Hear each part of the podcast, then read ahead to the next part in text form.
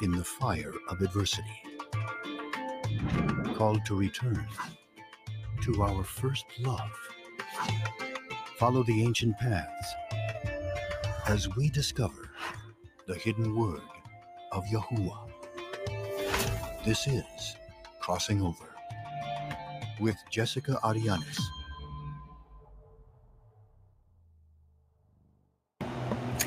It worked. I'm getting so tech savvy here. Hey, welcome, guys. And uh, you're tuned in. You're tuned in to Crossing Over, another evening with Dr. Pidgeon. I get so excited for Thursdays and not only to engage with you all, uh, but to hear the revelation that Yahuwah has given to Dr. Pidgeon.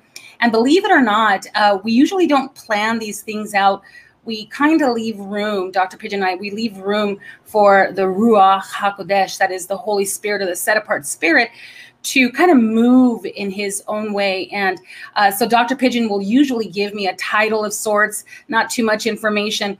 But when he does, I get I get excited because I usually have content in that area as well. So it sort of just blends well together. I'm going to bring my guest on in, Dr. Pidgeon as always, yay! Good to have you. How you doing? Oh, I'm doing. I'm doing very well, Jessica. It's just great to be here. You know, we have such a blast on this show. You know, and it's been. I have to admit, I've been having a lot of fun doing this show, and uh, and it's also the topics are really able. We're able to expand a lot because the audience is. Um, well, they're just capable of dealing with what we're talking about, and that's what's so great about it is because we have people that are just in the know and who can, you know, really field some fantastic questions and push us, right? They can push us uh, where we need to go to try to explore these things. You know, we had a great topic last last week, and that was a very exciting time. I, I was very excited during that show,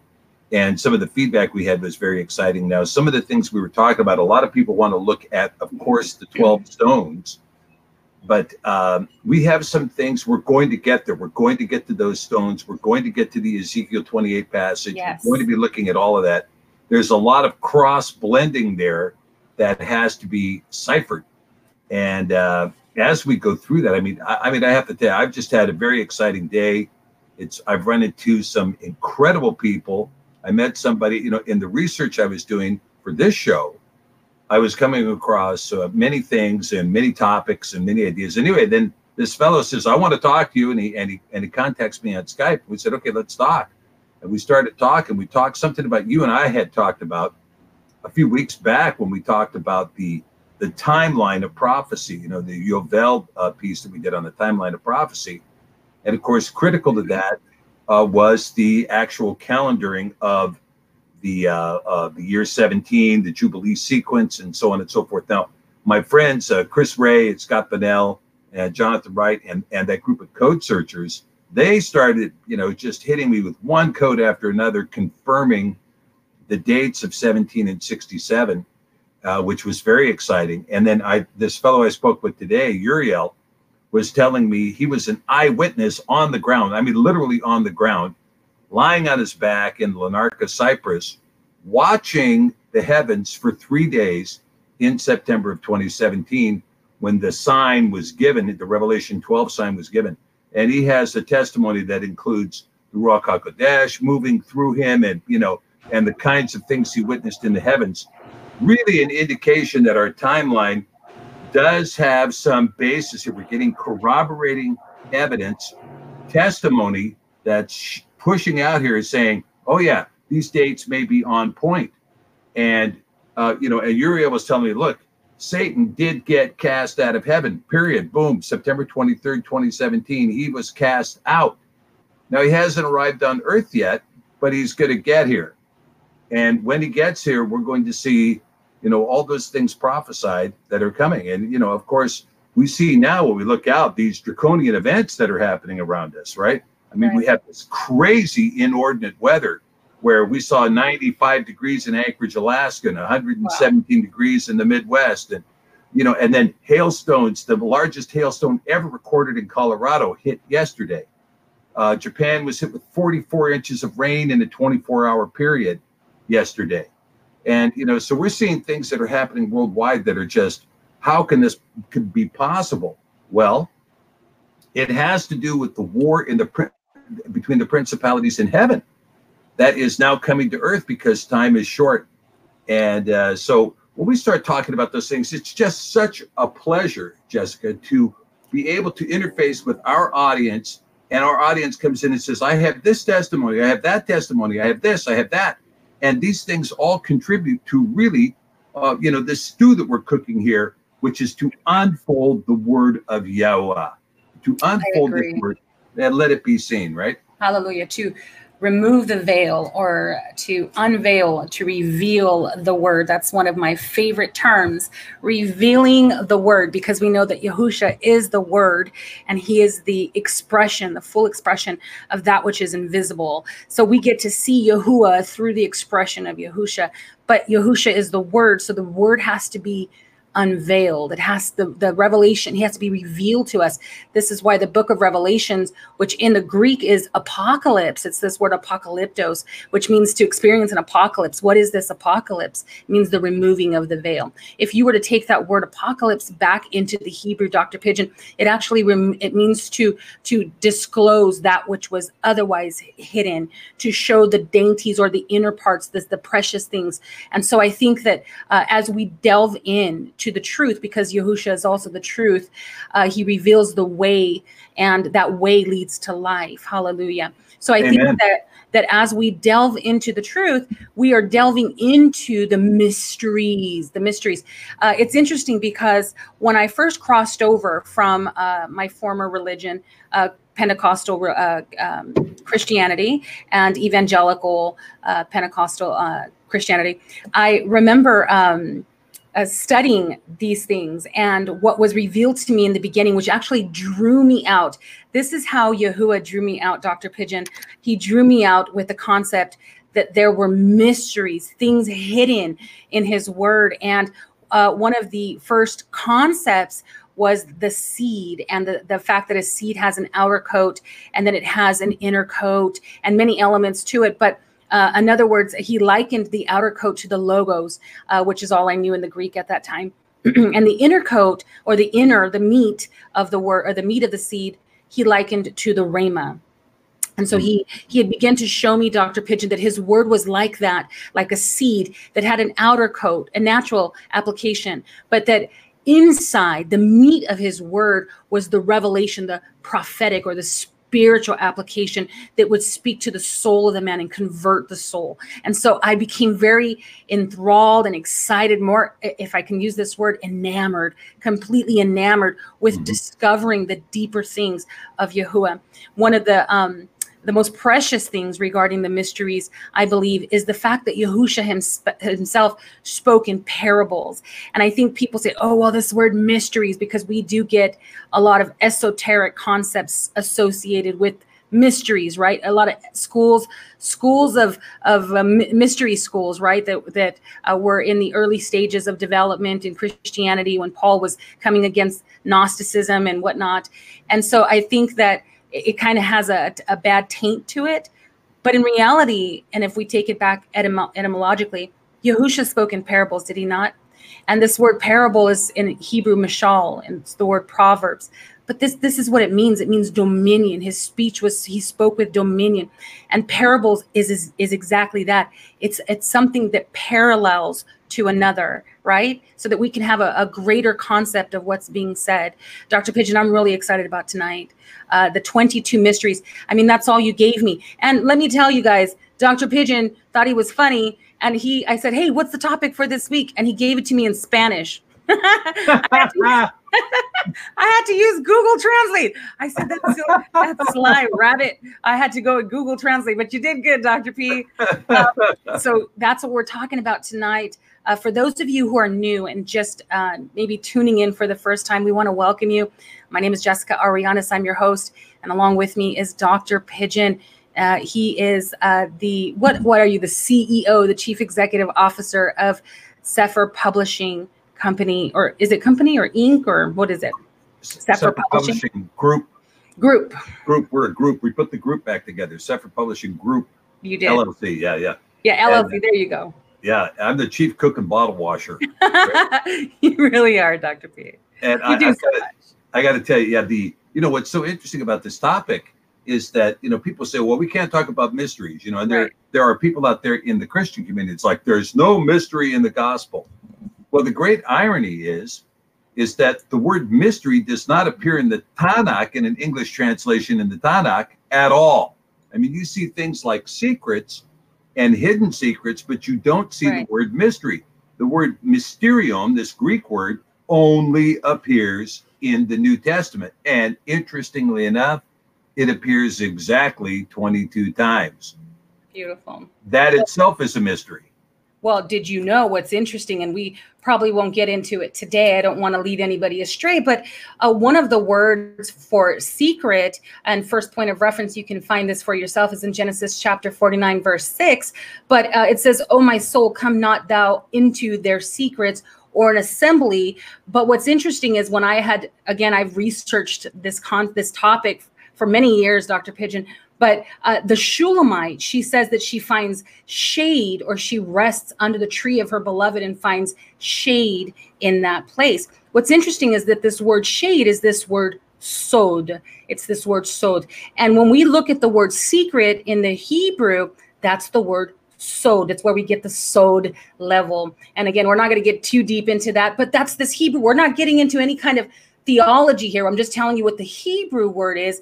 It's sod, and it means, listen to this, to consult inwardly, specifically to reveal hidden things. So when she says that she was taking great delight, what she was saying was, I was taking great delight in his counsel. That in the secret place of the Most High, she found counsel.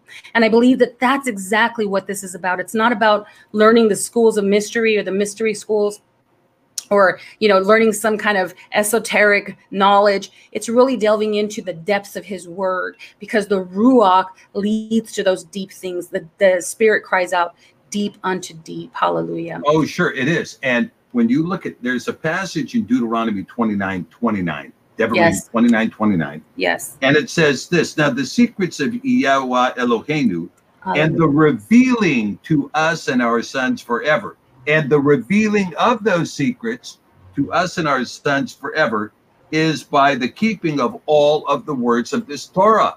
Now, I can tell you when you're talking about the revealing of the secrets, we're going to see when we start talking about these mysteries that it's yeah, it's Yahusha himself who is saying, "Look, unto you, the, I speak to them in parables that they may have ears that cannot Right. hear and eyes that cannot see, but to you is given the knowledge of the mysteries of the kingdom."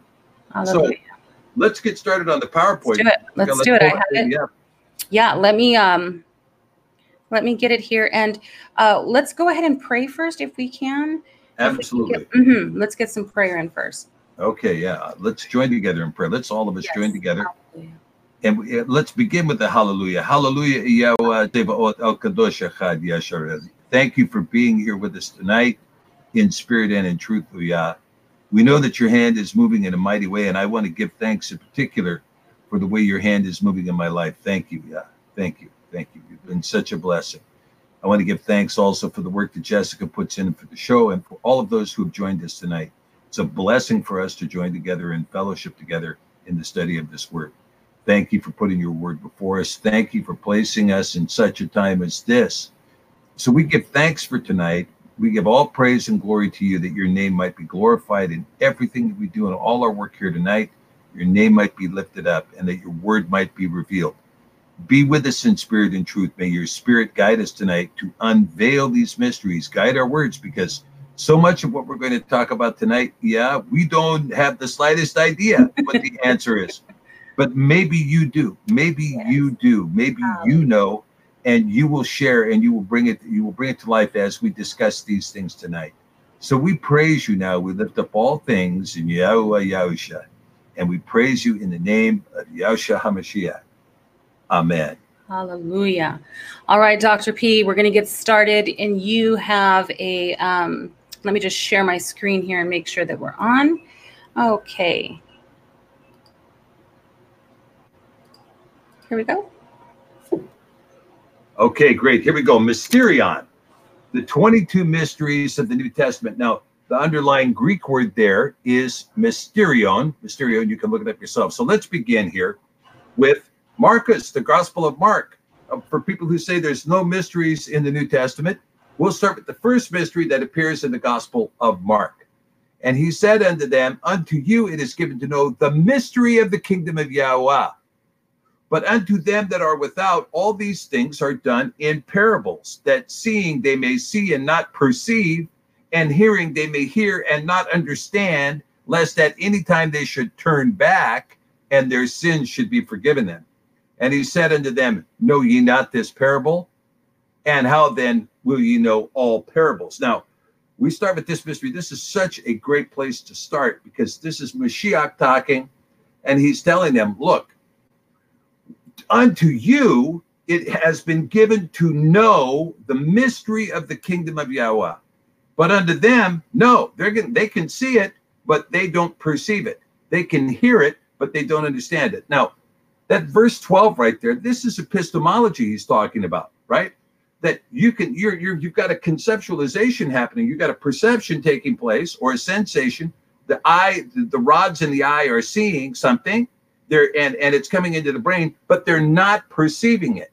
And even though they're articulating it in the oral receptors in the ear, they're still they're hearing it, but they're not understanding it. Because if they did perceive it and they did understand it, they would turn back and their sins would be forgiven. However, when you talk about the disciples, the disciples are expected to know the mystery. If you don't know the mystery of the kingdom of Yahweh, are you one who is seeing and not perceiving and hearing and not understanding? I mean, it's a question if you don't know the mystery, maybe you're not a disciple. Okay, let's go to the next slide here. Let's take a look. See now, the rest of our discussion is going to be from this good brother Paul, the worker, and he's going to talk to us at, at, at great length, with some exception. We'll see John weigh in on this too, but he's going to talk to us at great length about these mysteries, this mysterion that appears in uh, the New Testament in the Brit Hadashah. Okay, second, uh, First Timothy chapter three, verses eight through nine. Likewise, must the deacons be grave, not double-tongued, not given to much wine, not greedy of filthy lucre, holding the mystery of belief in pure conscience. Or in many many texts, it says the mystery of the faith in a pure conscience. Okay, let's just crack the question. What's the mystery of belief? What is this mystery of belief? What's he talking about here? Well, let's take a look at the Greek. The Greek, we have this word mysterion, right? Which means mystery. Not much of an argument there. But what is the mystery of belief? Next slide. Okay, First Timothy goes on, 316. And without controversy, great is the mystery of holiness. Yahweh was manifest in the flesh, justified in the Ruach, seen of angels, preached in the other nations, believed on in the world, received up into glory. Okay, so we can see here that we can tell that when we're talking about this mystery here, we see the fruit of this mystery. The fruit of this mystery, this great is the mystery of holiness. The, the fruit of this mystery is that Yahweh was manifested in the flesh. Now, this phrase right here, Yahweh was manifest in the flesh. This tells you that, of course, Yahusha is deity because Yahweh himself was manifested in the flesh. And this is the only way he could manifest himself. He can manifest himself many ways, but for the time being, and for the purposes of this atonement for this particular group, he manifested himself in the flesh. He was justified in the Ruach, justified in the Ruach. Of course, meaning he was sinless, right? Seen of the angels, seen of the angels. What are the angels doing there? You know, I know people who are New Testament people, they don't believe in angels at all. But here we have Paul telling us he was seen by the angels, preached unto the other nations, believed on in the world. This is the fruit of holiness, right? And received up into glory. However, for those who have spent a lifetime in a New Testament church, and I know a lot of people, that's all they talk about. Oh, I attend a New Testament church. We don't crack open the Old Testament except to go to Malachi and say you're not tithing enough, or maybe Psalm 23. But other than that, we're not going to look at the Old Testament. Well, Okay, if you're a New Testament guy and that's it, then you need to describe and be able to say what is holiness. Can you say that? Let's go to slide four and see if we've got some commentary here. Second Thessalonians 2. Uh, this is uh, verses 3 through 7. And we're going to hit another mystery here. Let no man deceive you by any means, for that day. Well, let's hold on before we go on. Let me talk about holiness for a little bit because when you're talking about holiness, when when you talk about holiness, in its and you have this passage in Devarim saying, "Be holy, for I am holy," and Kepha responds to that and says, "Be holy, for I am holy." Now, this term in the Hebrew is kadash, kadash, which also gives us kadosh or kodesh, kadosh or kodesh, right? Kahadosh, kahadosh, kahadosh, right? Holy, holy, holy are you, so when you talk about this kadosh or kodesh or kadash, you're talking about this condition of holiness. Well, this holiness is what? Set apart, sanctified, righteous. Now, we, we, holiness is different from righteousness. Holiness is you are set apart. You are set apart from the things of the flesh. You are set apart from the profane and you are involved only with the sanctified. Okay. So you have you've you know you've you've put on your wedding garment, so to speak. This makes you holy. You're set apart. You are clothed differently. You are arrayed differently. You're you're you're conceptually different. Righteousness is different, right? Tzedakah, tzedakah, sadiq. You know, when you talk about being righteous, you're talking about being correct. That is to say, engaging with correctness and following through with what the Torah tells you because John tells us that it is the transgression of the Torah that is sin. The transgression of the Torah is sin. So righteousness is not transgressing the Torah. Pretty straightforward. Uh, but you know the problem is, is that in the New Testament church, I'm not sure what people think holiness is. And not only is there holiness, but there is a mystery to holiness. There's a mystery to holiness because let's explore this mystery for just a second. Are you holy because of your good works? Or are you holy because you have accepted the commission of Yahweh, who said, Oh, you're going to commit your life to me? Okay, great. I'm calling you to commit your life to me. Do it. Boom. You said, Here I am. Okay, now it's time to go. So you have this idea that grace touches us through his volition, right? His grace pours down on us. He chose us. We didn't choose him. He chose us first. And so his grace pours down, and we respond by saying, okay, we want to do this, we want to do that. We make ourselves a living sacrifice unto Yahweh. And by making ourselves a living sacrifice unto Yahweh, we become holy. Well, what does this mean, make yourself a living sacrifice? What does this mean that those um, uh, those who give up their life will live, those who cling to their life will die? What does this mean? I mean, you have many, many, many passages in the New Testament that have great mystery to those passages. I mean, let me give you another example. The greatest mystery of, of, of all of the gospel, right, is when Mashiach is talking in, in the Gospel of John, and he's talking to the all his disciples. Now he has many disciples. Why? Because he's healed, he's you know cast out demons, he's restored sight to the blind, he's created liberty He's done all of these things. People are talking about him all over the Holy Land. And this is why they're following him. And then he turns to them and says, Well, let me tell you something. Unless you eat my flesh and drink my blood, you have no part of me. And my flesh is real food, and my blood is real drink. And it says he lost many disciples at that point. Well, the thing is, is this when you hear that kind of language, is there a mystery in the gospel? Is there a mystery in the gospel? So I have a comment just just to clarify. So I, I, love the way that you're putting it down, Dr. P. So just to give clarity to the definition of those two particular words, uh, the first one, which would be righteousness or zadaka or zadik, which it, it basically comes down to conforming, right? So basically conforming or submitting to a particular standard, and the standard would be the instructions of Yahuwah's word. Therefore, righteousness would be a byproduct of our obedience or adherence to the commandments, the edicts, the rules, the, the laws of Yahuwah. So we would then be considered subjects of his, right? Citizens of a particular kingdom, which would be Yahuwah, the, the chief, right?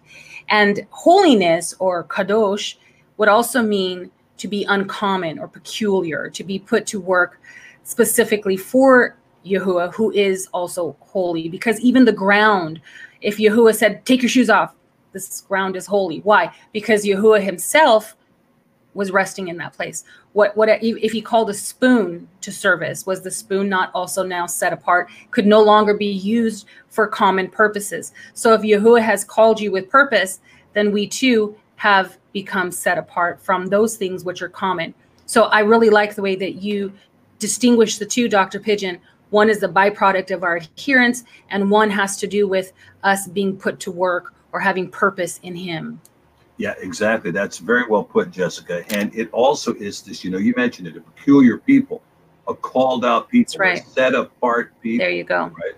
And sometimes, you know, when you are called out or you're peculiar, you're set apart, guess what? People don't like you. You're ostracized. yeah. Don't talk to that guy, right? Yeah. We can't have him around here anymore. Get him out of here, right?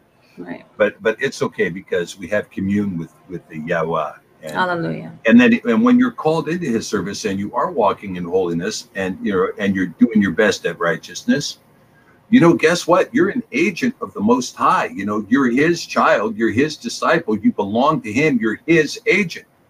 Those who who uh, attack you and offend you are attacking his agent, the one he called out and said, I'm employing you, I'm putting you to work. I want you to do the work of my kingdom. And then someone comes and attacks him.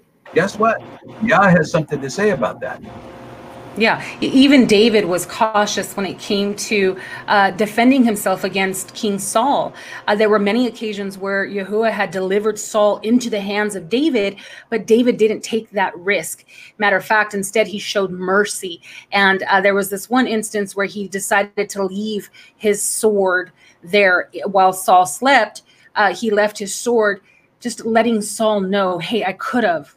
I could have if I wanted to. I could have taken your life, but he chose not to. Matter of fact, even when his life was taken, and the messenger came and reported to David that Saul had been killed by his own hand, of course, but nonetheless that he had been killed. David did not rejoice, but the messenger did. And therefore, King David slew the messenger, Dr. Pidgeon, because he he was upset that he would rejoice in such a thing because Yahuwah had anointed him or called him for purpose. And so I think it's very important when we when it says touch not my anointed, I personally would not want to come against anyone assuming that I know their heart. Yeah, yeah, and it's a very good point. You know, be careful. My favorite, my favorite story with David and Saul is when Saul goes into the cave yeah. to, you know, use the facilities, so to speak, right? And he goes in there and he's you know in the act of shall we call it you know private disposal. Mm-hmm. and david takes his sword you know and cuts off the edge of his garment right? And hands then they get the edge of the garment to him right? Guess where you lost this saul? And guess who was there to cut it off? Yeah. Many oh, yeah. times yeah. many times he let him know. I think the idea here is that that uh, or if maybe that was the case maybe that was the warning. I thought it was his sword that he left there maybe it was the the reg. But the point is is that many times on on several occasions he had let him know that you were in my hands you were delivered up to me and i could have crushed you but i chose not to. And i think this is a perfect example like you said touch not my anointed. But yes you're right. You were talking about uh, this word in second thessalonians chapter 2 verses 3 through 7 about yahuwah calling us to be set apart and the distinction the distinction between righteousness and holiness Right. And it's a mystery. I mean, we don't know all of holiness because we don't know what his commission is. I mean, for instance, you know, when I was talking with this friend today, you know, there's the passage in Jasher that talks about Isaac and he says, and Ishmael saying, you know, look, I went through a lot of pain because I was circumcised when I was 13, you know, but I did that because that's the strength of my faith. And Isaac says to him, well, I would give up my life for my faith. And the, the passage goes on to say, and Yahweh considered his words, right? You said it, I'm going to hold you to it. You said it, I'm going to hold you to it. And so, you know, and, and this is the fear of Yahweh. So this holiness is contained in this fear of Yahweh, that Yah hears our words and he hears our oaths and he hears our blemishes. And, you know, and so eh, the thing is, is that the fear of Yahweh is is a magnificent thing, but it is the beginning of wisdom. And if you don't know the power and the majesty of Yah and how his decisions can affect your life so dramatically, so dramatically, then you know you're not in the right camp. And once you understand that and you have this fear of Yahweh and you understand how powerful he is, and you nonetheless have committed yourself unto his uh, unto his service, then you, you begin to walk in holiness. You become set apart. And especially when you say, I'm going to forsake this in order to do his kingdom. I'm going to forsake that in order to do his kingdom uh, or his kingdom work.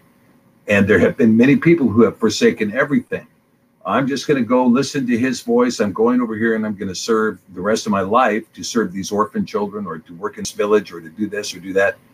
And they do. And that's their service. And there is nothing that is unholy about that. That's a holy thing. Be holy, for I am holy. Be set apart, for I am set apart. Right? Be peculiar, for I am peculiar. It doesn't mean, you know, run around and pretend that you're a sinless Christian and that you're holier than thou, right? Or more pious than the next guy. That's not holiness. Holiness is setting yourself apart for the kingdom of Yah. Okay, let's continue with our next slide here.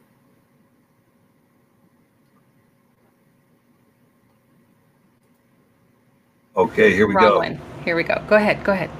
All right, now, but Second Thessalonians, let's hit that slide because we're going to get into something here now that is going to be yet another mystery. Now, this is a timeless mystery and a mystery that is talking about where we are right now, Jessica. Okay. Let no man deceive you by any means, for that day shall not come. Now, this is the day of Yahweh, except there come a falling away first. Now, this is apostasy, right? And I had this discussion with L.A. Marzulli uh, in depth when we were in Dallas together. And he asked me about this word apostasy. And he said, Isn't that just another word for the rapture? I said, Well, no, it isn't. Because apostasion is the Greek word that is used for divorce, right? When Yah gives a certificate of divorce to the house of Yasharel in uh, Jeremiah 3, when you read that in the Septuagint, the word they use is apostasion, the masculine, form of apostasia, apostasia, which means falling away or divorcing away, becoming separated. Except there become a separation, of falling away first, an apostasy first. Okay, so we have this apostasy. Now, this apostasy is on us right now. You can see it worldwide. And, you know, we're seeing it. Uh, of course, we're, we're, experiencing the harshness of, of Google Analytics now as they punish us for being a, a faith website and uh, you know by moving their algorithms. And you know you're starting to see it that what's going on now is that they are targeting the faith community in particular with these international governments are saying we have to crush this form of alternative speech because this form of alternative speech is what overthrew the roman empire. We can't allow it to be in place in our empire in our new world order. And so what's taking place now is of course we have the the raise the raising of this uh, primacy of the LGBT flag, you know, the six colored flag. You know, uh, Jessica, when I was in uh, Vancouver last week, I may have mentioned this on our last show, but we were walking along in Vancouver and we came upon a government building and there were three flags up and they were all at the same height, right? The flag of British Columbia, the flag of the nation of Canada, and the LGBT flag, all three flying in the same area. It tells you that this LGBT morality is in fact at the same political power as the nation of Canada and as the province of British Columbia. That's what the flags at the same height mean. So that agenda now is creating an apostasy because essentially the story that's being told is, is that the this lifestyle that's enshrined in that flag is a lifestyle of life. The lifestyle that is enshrined in the cross, or the lifestyle that is enshrined in the message of the word, the lifestyle that is enshrined enshrined in the atoning grace of Yah and the testimony of Yahushua HaMashiach is death.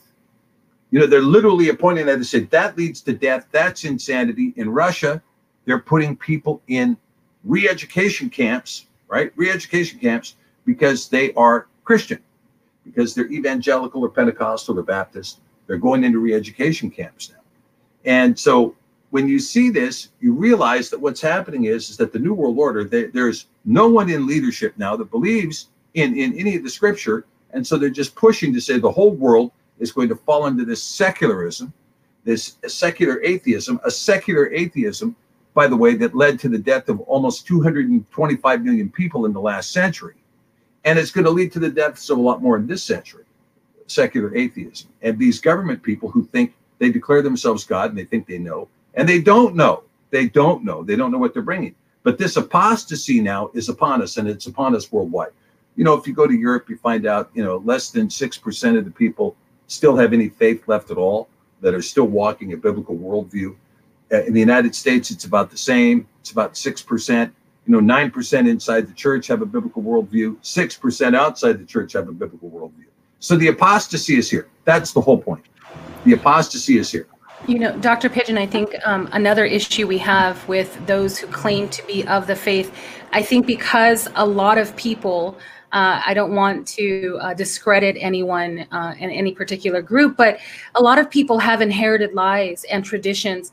Um, we ourselves being some of those people, and I know I had um, inherited a lot of lies and a lot of traditions that were passed down from the forefathers. And therefore, Dr. Pidgeon, uh, I was weak in my ability to stand against the lies of this world. And so it was as I began to study and learn to uh, distinguish between the lies and the truth, then I was able to adhere to something that was more foundational. But what we have is a lot of compromise in the body. There are a lot of people who are compromised not only with sin, but with sickness and disease and all sorts of other issues where sure. they, in fact, can't stand against those principalities and rulers of darkness because they themselves have been compromised. And the first um, line of defense is the, the level of truth in which they have ingested. Uh, you know, what, what, what have they taken in? What have they received? as nourishment for their souls that cause their frame to become weak. I think that's that's important, Dr. Pidgeon, that that we understand that we're, we are in pursuit of the truth, and it is absolutely necessary. It behooves us, right? It's like a life or death. It situation. absolutely is, and you know, and, and this is the thing. A lot of people who say, "Well, I'm not a real believer. I'm not strong in my faith, and I got fed up with my church, and I left, and I walked out." Right. You know, and and so on and so forth. You know, the issue here is loving the truth. It's loving the truth. You know, um, a friend of mine asked me, he said, you know, why did they take the Bible back to 66 books? And the, you know, the true answer is, is because the public could not handle the whole of scripture. They can't handle it. And now we're at a point in our society where we can't handle 66 books. I mean, I think the average person in this country, because of the compromise of critical thinking, can only handle maybe 10, 12 books of the Bible. I mean, they can't handle Revelation. They can't handle some of this discussion we're talking about here in Paul. Just give me a gospel that says, Jesus loves me, this I know, for the Bible tells me so. I don't want to know these parables. I don't want to know the mystery of the kingdom. I don't want to know the mystery of the man of lawlessness. I don't want to know the mystery right. of the hidden wisdom. I don't want to know these things. I, you know, I just want something very simple I can move through with my life and just go, right. there we go. I believe I've got my, I've got my, uh, what do they call it? The uh, fire insurance. I got my fire insurance and that's that. But you know what? We're called, you know, when you read the gospels, the gospels you know, there are things that the Messiah says that are so deep and so heavy. You think you understand them and you don't. I don't understand them. I'm reading them. I go back and I go, okay, he's saying something more. He's there's a yes. lot more here on the table. He, there's more implication. There's more meat, if you will, because his ways are not our ways. That's and right. we are called to the renewing of our mind and to make ourselves living sacrifices. You're called to know your faith. That's right. Don't don't be lazy and say, look, all of my faith I attained by watching uh, a uh, hundred different TBN shows. Right. Or, you know, uh, all, all my knowledge of scripture I obtained by watching Pat Robertson, or everything I know I heard from my pastor. I mean, I was in a church where, where the people had been there for over 30 years. And we got a new temporary pastor that came in and he said, I'm going to preach out of First John. And they all went to the Gospel of John, chapter one, because they had never heard of First John. 30 years in a church and they'd never heard of the book of First John. Wow. Yeah, and you know, and so here you are. I mean, you're talking about you're talking about people who say, "Well, I'm I'm there. I'm you know, I've got my comfort zone. I've I've got my grace. I've got my salvation. That's it. I can go live my life any way I want." And this has been the case really throughout all of the English-speaking world of people living a secular life, paying homage to Christianity to the extent that they feel that they need to if somebody comes to push and shoves and says, Are you Christian? They'll say yes, as compared to being Muslim or Jewish. And but that's about it. There's no walkout, there's no There's no way, there's no truth. There's just a bare elemental, small spider thread of a line that holds to life and very little else. You know, Dr. Pidgeon, I think that the the more in depth, the more intimate. Let's use that word because that's really what's required here is a level of intimacy that re, it's it's it's mouth to mouth, right? Panim apanim this mouth to mouth, this kneecap to kneecap, face to face with your maker. And it is being able to stand before him uh, unashamed and really being naked, that's transparent uh, and vulnerable in his presence and saying, Hey, okay, search me and know me, see if there be any crookedness in me. And in there's that reciprocity. Well, all relationships must have this level of homeostasis or reciprocity. And so there's that reciprocity that he's not just examining you, but you get to examine him too. And that's why, you know, we examine the scriptures, we examine his hands. And so what what is it? For me, Dr. Pidgeon, when I delve into his word and I become intimately acquainted with it, what I get Dr. Pidgeon is a glimpse of eternity, which makes my temporal existence more um, my minuscule, you know, more uh, less less important, and I and and not to say that I, I, don't, you know, live purposefully, but Dr. Pidgeon, what I do when I look at, at the fact that I'm going to live for eternity, it becomes more aggressive. My faith becomes more aggressive. And I think a lot of people, they fail to, they don't have that. Dr. Pidgeon, they don't have a concept of eternity. They just simply assume that, hey, I'm attaining knowledge, I'm good for today. And, and not, not really, Dr. Pidgeon, this is going to affect your eternity. This affects oh, yeah, yeah, absolutely. your eternity. This is like, this is temporal this is a temporary. But, even, but even, but even in the temporal world, Jessica, we still have this beauty of life that is absolutely. When, Absolutely. when when Yahweh said gave us the ten devarim, he said, "Here, here's these ten commandments. Do these and live in them. live yeah. in them." And so you follow those ten commandments and you live a wonderful life. Now that doesn't mean that you don't have you know, the occasional argument, the occasional fight, the occasional downturn, the occasional economic wipeout, the you know, this the tests and trials of life. But but beyond that is this, you know, blessed assurance that comes day in and day out that says Yahweh knows us. I mean, look, whether you say I want to be naked in front of Yahweh or not, you are. Whether you, you say I want to be transparent, you are. He knows your every thought, he knows yes. your every deed, but he knows your name. He knit you together in your mother's womb. He knew you when time began.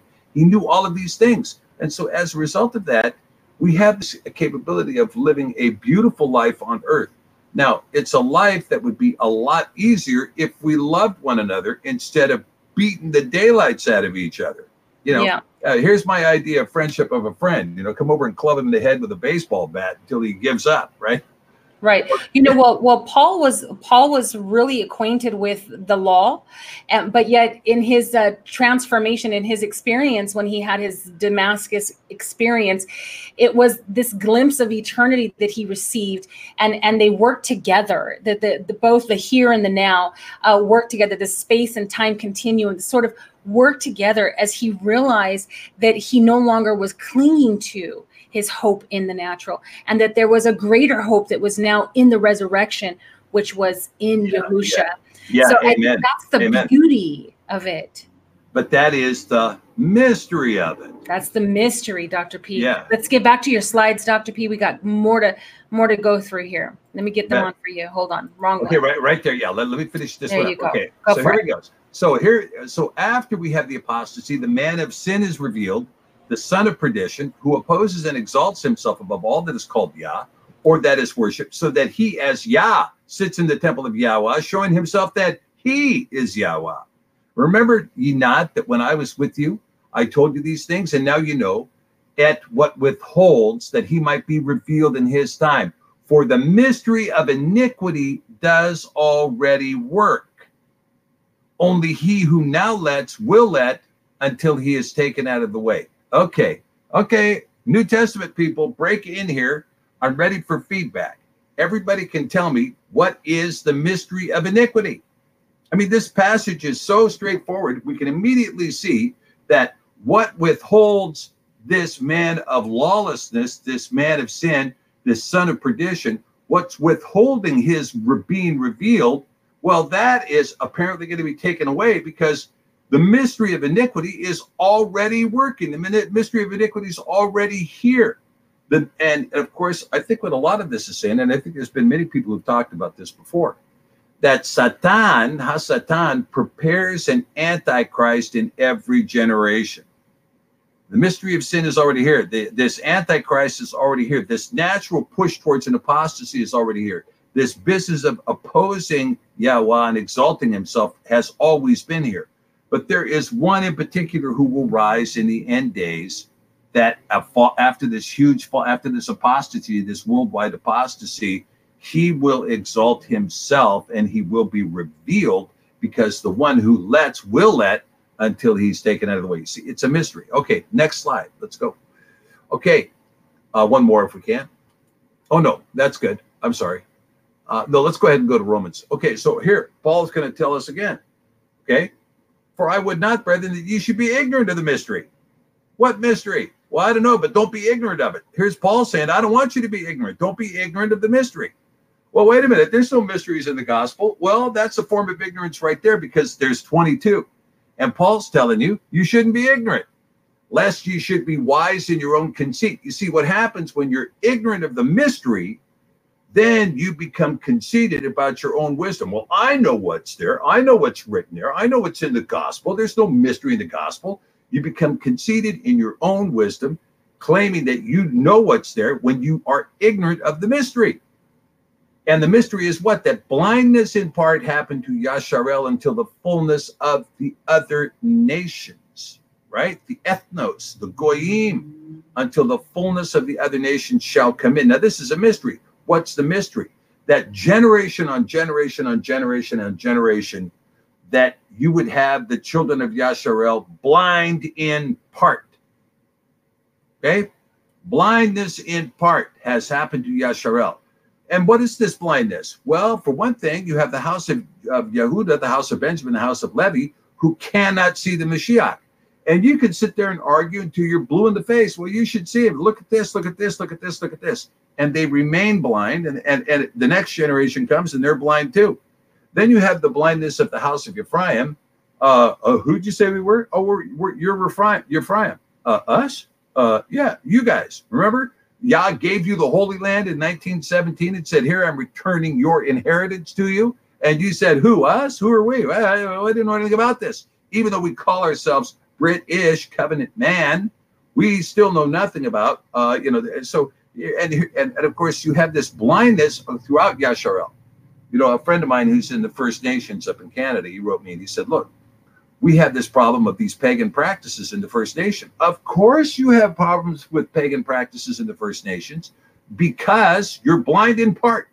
You're blind in part. You you know you can see there's a glimmer of Yahweh in among all the tribes. They know who the real Creator is, but they also have these visions of the the you know the bird god, the whale god, the, the you know the the bull god, all of these other things and these practices of worshiping the creation have crept in because why? Because you're blind in part. You're blind in part. Okay, let's go back to that slide if we can. Because Paul's going to continue to tell us, he says, Look, so all Yasharel shall be saved, and as it is written, there shall come out of Zion the deliverer, and shall turn away wickedness from Yaakov, for this is my covenant unto them when I shall take away their sins. Now, this is an adroit prophecy of Mashiach because he came out of Zion and he was the deliverer and he turned away wickedness from Yaakov and his covenant unto them that he shall take away their sins.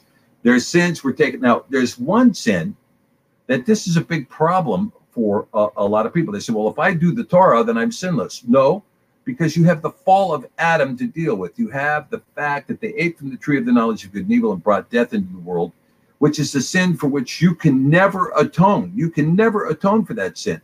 Only the death of Mashiach can atone for that sin, which has put you, cast you out of the kingdom, and by his blood being shed, the door is open for you to return into the kingdom. So this is his covenant. I shall take away their sins. I shall bring a deliverer out of Zion, who shall take away their sins, and all Yasharel. And he could have said, it's not in the text here, all Yasharel and all those who sojourn with them, all the other nations that sojourn with them shall be saved, because you are not a Yudi in the flesh, but you are Yehudi in spirit. You are Yehudi in spirit. Okay, so that is who is all of Yasharel, right? All of Yasharel. Okay, Romans 16. Here we go, another passage. Okay, the grace of our Adonai Yahushua HaMashiach be with you all. Amen. Now, to him that is of power to establish you according to my Besorah or good news and the preaching of Yahushua HaMashiach, according to the revelation of the mystery which was kept secret since the world began. Okay, hold that right there. New Testament guys, front and center, and answer the question What was the mystery that was kept secret since the world began? What is that mystery? I mean, let's hear it. What is the mystery that was kept secret from the world the, since the world began? Who's got a theory on it? I mean, you know, I, we need to find out which mystery was kept secret from the world since the world began. Well, I mean, I have my theories, and my theories are based upon what? The sacred name. The name Yahweh, yeah, the incarnation of the Father. Yeah, bing, bing, bingo, mission engine. Yeah, the incarnation of the Father. But what? When you look at the, it's Yahusha, that's exactly right. When you look at the creation, the beginning of creation, the Yod He Vav He is expressed as he who breathes life, right? He breathed life into Adam, and this was part of the creation. And as Yod He Vav He, Yod, the, the hand of Yah, He, look through the window and behold, see, see what's going on. Vav, the nail, He, the window. Behold the nail, behold the hand, behold the nailed hand set forth in Genesis 2 that there was a con- concept from the beginning that Yahusha, that Yahweh would manifest himself as Yahusha in the flesh. That flesh would be sacrificed, that blood would be shed, and that blood would be shed for mankind and the rejoining of mankind to the Father. Okay, now, that's what I think the mystery is. Now, there may be people who think there is a different mystery there. And of course, the New Testament church is willing to break it out. I want to hear it. But this business of saying uh, that you know that you don't know and you can't link it to the beginning, why? Because you're a New Testament church and you've never read the book of Genesis. It's going to be difficult. Okay, next slide. All right, so we move into yet another mystery. Let's take a look at our next one, Jessica, if we can. Okay, Quarantine Rishon, that is to say, First Corinthians chapter 2, uh, verse 3. This is the seventh mystery found in the New Testament. And I was with you in weakness and in fear and in much trembling, and my speech and my preaching was not with enticing words of man's wisdom, but in the demonstration of the Ruach and power. Because guess what? He was weak, he was fearful, he was trembling. He didn't know what he was going to say, didn't know how he was going to do it. He couldn't prepare a speech. He did, he wasn't wise. You know, the words wouldn't come to him. But guess what? He was made powerful by the Ruach HaKodesh. That's how the power came from, came from the Ruach, not him. Why did it happen that way? That your belief should not stand in the wisdom of men, but in the power of Yah. A very important point. You know, when you hear somebody speak, oh, that guy's got a good point. Oh, that's really, that's quite, you know, that logic really makes a lot of sense to me. Boom, boom, boom, boom, boom. But that's not the issue. What is the issue is the power of Yahweh, this power of the Ruach, this ability of the Ruach to move and create and, and bring life right now, right? And power and authority into the life of everyone listening to this broadcast to rise you up to do incredible things in the kingdom. Howbeit we speak wisdom among them that are perfect, yet not the wisdom of this world, nor the princes of this world that come to naught but we speak the wisdom of Yahweh in a mystery, even the hidden wisdom. Now, wait a minute, just wait a minute. We speak the wisdom of Yah in a mystery, even the hidden wisdom which Yahweh ordained before the world unto our glory. Okay, boom. Here comes crack open the mystery. Crack open the mystery. Uh, yeah, here we go. And when you look at this, you say, all right, we speak the wisdom of Yah in a mystery. Okay, so what is the wisdom of Yah? I mean, that's a question. What is the wisdom of Yah? And but we do know this that this wisdom was hidden and which Yahweh ordained before the world unto our glory, unto our glory. And so a lot of this wisdom that you see here, when you when you talk about Yah's wisdom, is that Yah in his infinite plan, his miraculous plan, and his beautiful plan, is that you have this idea of creation, creation coming in, men falling. With men falling, you see that from here that he comes to mankind with what? A covenant Torah, which he gives orally and then gives in writing, this covenant Torah. It's really quite quite spectacular, and he does it in order to bring to atonement through his manifestation in the flesh the whole of mankind back into the kingdom, which is our glory, that mankind would join with the angels in an eternal glorification of the Father. Hallelujah. So, Dr. Pidgeon, I, I want to interject here. So, uh, does is, do you think that this is why Yahusha came speaking in parables or speaking in mysteries? Because they it, wisdom he was really basically basically housing wisdom uh, in his speech, his dominion was that he was wise, he was speaking with wisdom, and therefore bringing clarity to the mind of men, uh, because the mind of men have, had been exalted above the knowledge of Yahuwah, and therefore needed to be pulled down under the, under the submission of Yahusha. And therefore, wisdom, according to James chapter 3, verse 17, uh, is what comes from above, from the Hashamayim or the heavens or from Yahuwah. Do you think then that this is what it's saying? Um, even more so, it says, yet not the wisdom of this world, right? Nor of the princes of the world, but that come to nothing. But we speak the wisdom of Yahuwah in a mystery. So, in other words, do you think that perhaps wisdom needs to be revealed? It needs to be unfolded. It's something that has to be uh, revealed to the mind and the heart of the man. Because even Yahusha says that we're transformed by renewing our minds. Yeah, I mean, and when you talk about this, when you say, okay, we speak the wisdom of Yah in a mystery, even right. hidden wisdom. Now, a lot of that hidden wisdom, you know, you know one way to understand Beautiful. wisdom is that it is knowledge and understanding. The ability so, to walk in it, to do it. Yeah, to know. So you you you look and you know, you know what's going on, and you understand what that means. I mean, I'll give you an example. I used to wonder about this when I was a kid. You know, if you're if you're driving a car and you go around a corner too fast, your wheels come off the ground, and at some point you could roll, right? Yeah, amen. Amen, Doc Holiday. Yeah, amen.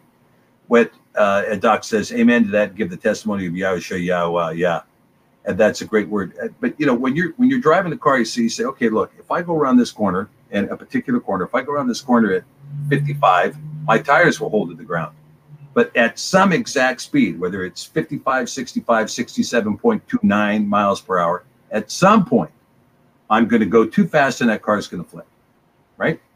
Now, a good driver will say, Well, I'm going to do 50 around that corner. A race car driver says, If it's 67.29, I can do 66.99 and not flip. Right? And so you can push it right up to that very, very, very, very edge. But but wisdom is knowing that point of human experience. When you look at human experience and you say, this becomes too much. This is nothing. This is something. This is a lot. This is too much. And you can look at that and you can see it. You can see the human interactivity. You can see, and so when you talk about this, the wisdom of Yah in a mystery, this wisdom of Yah that Yah gives us, and He gives it to us over a lifetime. It's not something you know, I remember when I was I was 48 years old and I was at a board meeting. And I get to the board meeting, and the, these guys who were 51 and 52 were just eating my lunch. It's like, hey, you know, I'm 48 here. I'm not some, you know, uh, young punk here that doesn't know what he's doing. I'm 48. I'm educated. I should be able to hold my own with these 50 year olds. But these guys who were just a few years older than me knew exactly what was going on in my mind. They knew exactly how to anticipate it, and they knew exactly how to to move against it. And they were eating my lunch, right? I was talking with another friend of mine who's my age. I'm going to be 65 here in just a couple of days. And we were talking, and he said, You know, yeah, you know, he says, Now I've hit a level of wisdom I haven't had my whole life. I've finally hit this level of wisdom.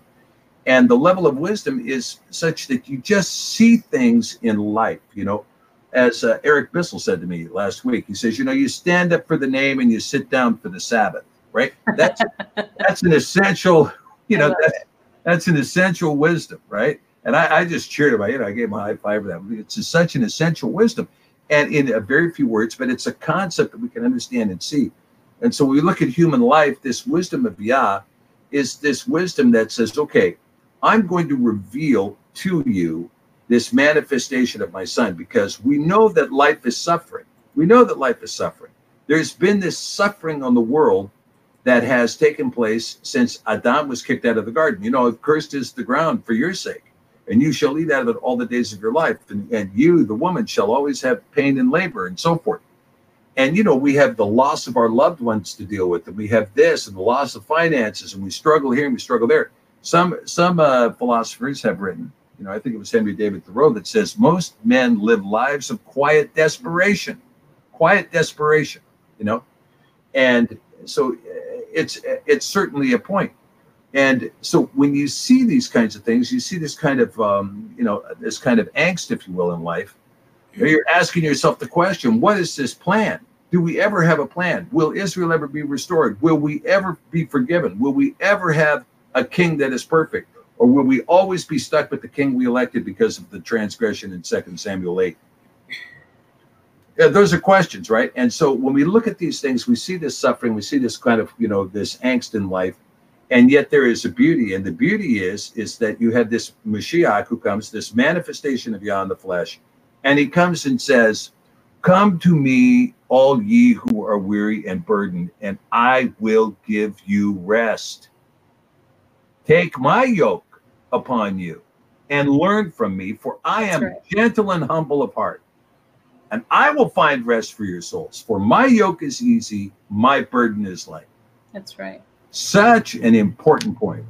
You know, it's it's interesting that again, Yahusha spoke uh, with these types of figures of speech. He spoke with illustrations of something that could not be seen in the natural. This is why he used parables or mashal, which was his given authority to be able to speak such things, to speak about such matters. But more than anything, Dr. Pidgeon, what's interesting is that the, in the Greek, the word parable is a compound word of two words, para or para, which means um, alongside, and um, balo. So parabalo, balo means to cast your seed or to cast or to broadcast. It's where we get the term broadcasting. It was a, agricultural term that's that uh, farmers would use when they would take their seed and balo or broadcast it out into the field. And again, we see that word being applied to newscasters or broadcasters today, such as what we're doing right now, which we're broadcasting. Uh, so parabolo means uh, basically this parabolo or this parable is what Yahusha was broadcasting the seed or broadcasting the word in order to bring the individual alongside or into the sight of. But what's interesting is that later on, you know, he, he gave hard speeches, hard sayings, maxim, pithies, all these these riddles, these conundrums, uh, things, these mysteries for them to figure things out. Why? I believe that it was necessary for him to veil these things from the carnal mind because Yahuwah says that he will not share his chabad, his glory, with man or with carnal man.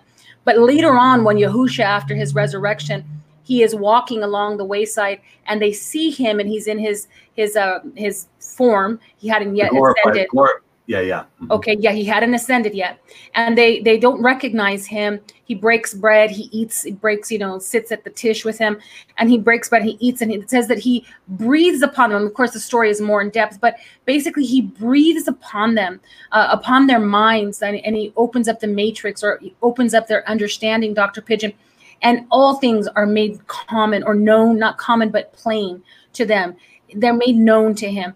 So, what's interesting, Doctor Pidgeon, is that we may desire to search these things out, but it's Yahuwah who reveals reveals them to us, which Amen. is why I claim that we have to have an intimate relationship with the set apart spirit of Yahuwah who searches out all things, even the deep things of Yahuwah. As we develop that relationship with the set apart spirit, the Ruach will then reveal these things to us or breathe life into the scriptures that are abiding, the seed that is in us, and that seed will then begin to flourish. Oh, amen. Amen. Beautifully said. Beautifully said, Jessica. I mean, that's beautifully said. I think it's very accurate. And, you know, he breathed on them and he said, Receive ye the Ruach HaKodesh. Now, uh, I, I'm not going to, I won't get into the word receive yet. That's for another show. But when he said, Receive ye the Ruach HaKodesh, he was that impartation of that breathing of the Ruach HaKodesh now is going to become much more because they did receive it at that point. But when the tongues of fire come on, come mm-hmm. on them, they're empowered by it. They're empowered by the Ruach HaKodesh, right? Hallelujah. Well, do this. All right, let's take a look at another mystery and see if we can crack open another net since we're all so all knowing here. You see, we've solved every mystery so far, Jessica. Have you noticed that? we've solved every mystery. Okay. Paul recites to us yet another mystery. Now, many claim that this verse supports the doctrine of the rapture, right? Which is what we were talking about there in Second Thessalonians. However, regardless of your preference, the verse nonetheless reveals the mystery. Oh, I'm sorry. We need to go back one because I forgot to read the the um, uh, the rest of that uh, particular verse. Okay. So here it says, uh, "Behold, I show you a mystery. We shall not all sleep, but we shall all be changed." Okay. Boom. Now, here we're going to talk about that part. In a moment, in the twinkling of an eye at the last trump, for the shofar shall sound, and the dead shall be raised incorruptible, and we shall be changed. For this corruptible must put on incorruption, and this mortal must put on immortality. Now, you know, before we go to the next slide, you know, we looked at Genesis 6 4 last week talking about the Nephilim. We saw those who had immortality put on corruption and became mortal. I mean, that's what takes place in 6 4. They had immortality, they put on corruption, and they became mortal. Here we see, we're going to see a change. This is the mystery. Here, what's the mystery? The mystery is we're going to go from being mortal in a corrupt flesh to taking on incorruption and taking on immortality. That's what's going to take place. Now, people say, well, I know exactly when that's going to take place. It's going to take place here, or it's going to take place there. But you know, no. If you look here, you see seven things. Several things are going to happen. One, the shofar shall sound. Two, the dead shall be raised incorruptible. Three, we shall be changed. Four, corruptibility will put on incorruption, and five, mortal man will put on immortality. It's a great mystery to be sure, and it's certainly the greatest of all promises because of course we all want to put on immortality we want to put on an incorrupt body we want to put on a body that is without pain without disease without sickness without aging yes it would be great to put on this body and it would be great to put on this immortality and you know when you talk about the dead being raised incorruptible you know this is the dead all of a sudden boom everybody up. Let's go. You guys all thought you were dead. There's nothing left you know you're ashes to ashes dust to dust. Everybody up. Boom everybody's raised incorruptible. Now who among us, you know, we all stand over here saying, oh, well, we know. We're smart enough to be able to deal with all that. You know, we've read the scripture, we can handle it. You just wait until you're sitting on an earth that's got 7 billion people on it. I mean, I want you to think about how many dead there are for just a moment, right? If you have two parents and they have two parents, which is necessarily the case, then you go back to your parents, that's two. Back to their parents is two squared or four people. You go back to their parents, that's two to the third power, that's eight people, right? By the time you go back figuring that thing out logarithmically back to just the time of Mashiach, you're going to find that you have over 2 trillion ancestors. Each person has over 2 trillion ancestors. And so people say, well, there's, you know, there's cross pollination, obviously. Well, obviously, of course there is. But how many people will be on earth when the dead are raised incorruptible? Okay, next slide. Ephesians or Ephesians chapter 1. Okay, now we're going to, Paul's going to start hitting some stuff here and it's going to be hitting us between the eyes. Wherein he has abounded toward us in all wisdom and prudence, having made known unto us the mystery of his will, according to his good pleasure, which he has purposed in himself. Okay, okay, New Testament guys. He's made known to us the mystery of his will. All right. So do we know that? And if you don't know that, then who are you that you don't know the mystery of his will? Because according to this, Paul says he's made known to us the mystery of his will. You know, in, in Hebrew, you have this you know, this word ratzon, right? Ratzon.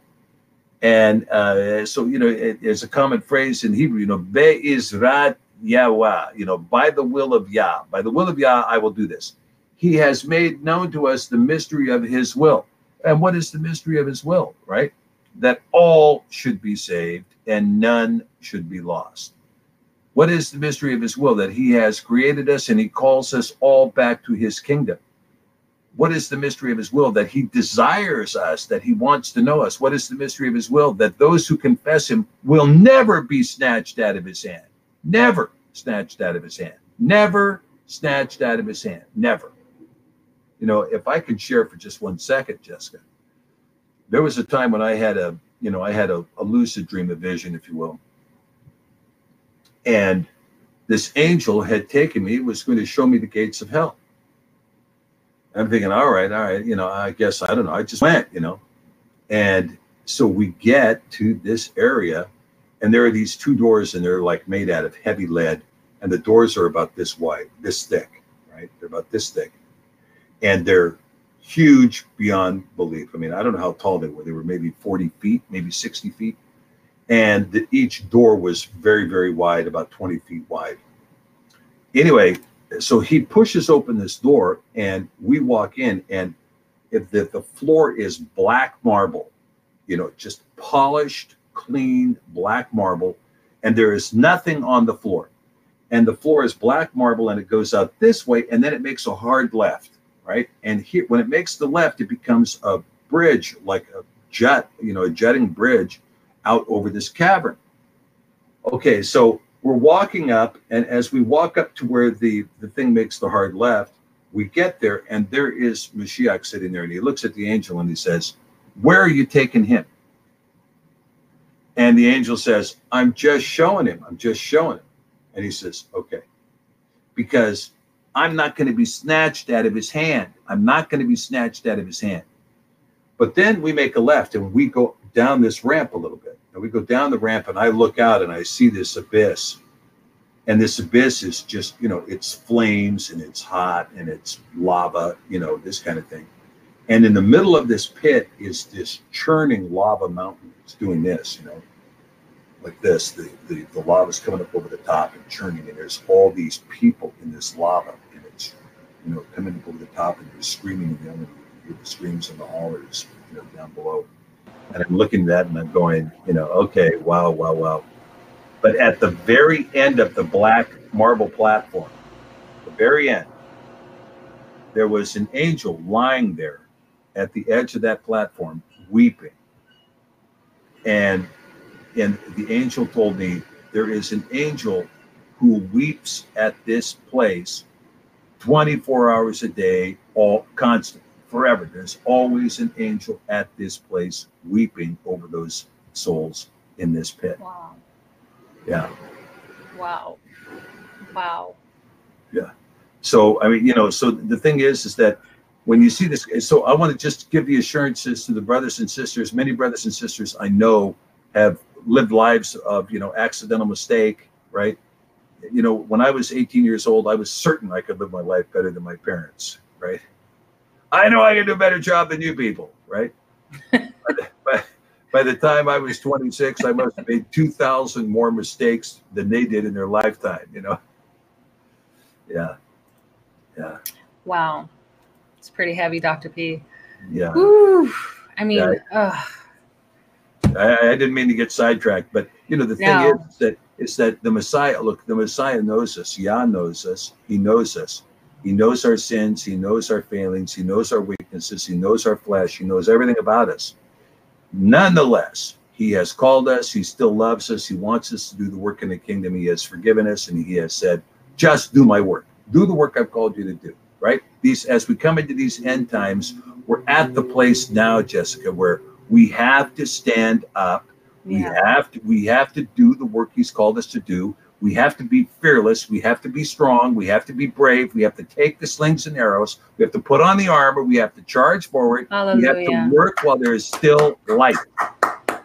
Hallelujah. Mike, where's my mic? I'm going to drop it. Absolutely. You know, it's it's wonderful, Dr. Pidgeon, that that we are preaching a gospel of hope, or the good news is that there is hope, even for those um, who would consider themselves to be of the utmost corruption. And I know that I considered myself to be completely abased. I mean, I, I could not, that was the view that I had of myself. But I, I came to know how Yahuwah thought of me, uh, which mattered more than what I thought of myself. Amen. What's interesting, Dr. Pidgeon, is I, I, learned that he did not despise my weak frame and and even my my weak reach. You know, I, I tried to love back. I didn't know how, but he taught me these things, and in time, I learned uh, to be an expression of his love, his beauty here on earth. Do I make mistakes? Absolutely. I don't think that he wants us to not make mistakes. I think again it's it is like you said it's about a relationship and having a revelation but more than anything dr pidgeon as we become more intimately acquainted with him through his word. Uh, dr. Pidgeon i think it begins to remove the dross and the compromise from our hearts so that we can stand affirmed so that when the enemy does come we are not threatened uh, that there he finds nothing in us. Even as yahusha was found to be without sin without compromise. Think about it dr p. If we are not willing to compromise if we if those things are being worked out of us for our own good sake then when the enemy comes we will not buckle for fear we Amen. will not be anxious right we'll be able to stand in the day Amen. And and that is, I mean, I think that's what it comes down to. I mean, you have one of two things, right? One, you're you're lying on your deathbed, and you know, I have this expectation that when I'm lying on my deathbed, I'm going to see Mashiach. Yeah. And we're going to talk. Hallelujah. And but if you're not on your deathbed and you're in a situation where somebody is questioning your faith with a 357 at your forehead, think about it. Think about it. They saying, you know, do you confess Mashiach or not? Right? You remember the girl who the first casualty at Columbine High School? Do you believe in God? Yes or no? Right? And he had, you know, he had it right in her head. And she, knowing he was going to pull that trigger, said, Yes, I do. Boom. She was gone. But, in Oregon, too, there was another instance where that happened, example where that happened. Yeah. Mm-hmm. But we celebrate them right here and now we remember them. We celebrate them. We know that they have a place in the kingdom. Courageous. Courageous, courageous. Courageous. May we have that courage. Absolutely. Hallelujah. Woo. So again, this this whole message tonight is it was really not even a message, it's more of an invitation that there's something more and that we shouldn't be afraid or intimidated because of what the world has done to the concept of a mystery, right, Dr. Pidgeon? Because again, this is applicable to us. What does a mystery mean, Dr. Pidgeon? Does it mean becoming more acquainted with something that is otherwise obscure? Uh, I think so, right? Something that is a conundrum, because Yahuwah is exactly that. He's a conundrum. He's a he's a he's a parable. He's a mystery. And how how is it that we're going to have understanding if we do not wrestle? With that truth. We don't wrestle with these things. Our mind will lean on our own understanding. And in that place is where there's great opportunity to fail. Yeah, yeah, it we, is. Yeah. And again, you'll see, just as Paul said, you will be trapped by your vain conceits. You will be saying in your own mind, there is no mystery. I know I don't need to search it out. I've got my wisdom. I don't need to search out the mystery, right? right. Okay. But here, having made known to us the mystery of his will according to his good pleasure, that in the stewardship of the fullness of time he might gather together in one all things in Mashiach, both which are in heaven and which are on earth, even in him. Okay, so here comes Paul saying, let's talk about this mystery of his will. What's the mystery of his will? That all of this stuff that is disparate all over the place, right? Not just the stuff that's on earth, but the stuff that's in heaven heaven and the stuff that is in him. We're gathering it all together. We're going to gather it all together. In the fullness of times, he's going to gather it into Echad, into Echad.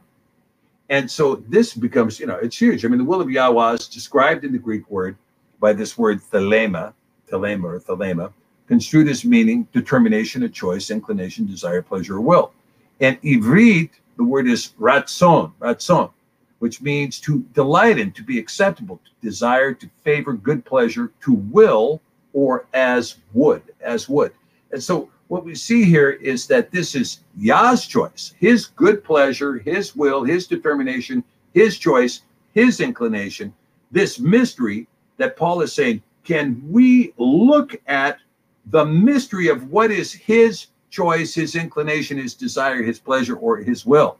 And what Paul is saying is that mystery, if you can try to understand it here, is that he's going to gather the things out in the heavens and the things here on earth, and all is going to become one in Mashiach. Now, this is beyond a conceptualization by a human being. I mean, it really is a, you know, when you start talking about, you know, like for instance, Jessica, you know that we're going to eventually do a show with uh, Zen Garcia, and we're going to have this fantastic discussion about cosmology. And, you know, I'll just give you a hint about the cosmology I'm going to present, which is a cosmology of 10 heavens above and seven heavens below. And that, you know, that these are actually, you know, round things, right? Spheres, if you will. Spherical, Forms. yeah. Spherical, a spherical cosmology that goes from this microspec, and then there's another layer and another layer, and another layer until we get to the rakia. And then from there, boom, boom, boom, boom, there's 10 above that, all occupying different dimensions, all occupying different frequencies, different spaces in time. Now, that's my cosmology, you know, it kind of in a nutshell. We'll get into much more of it when we get into more detail about scripture and so forth. But Mashiach is going to take all of that. It's going to go boom. It's going to become one thing, one thing, one thing.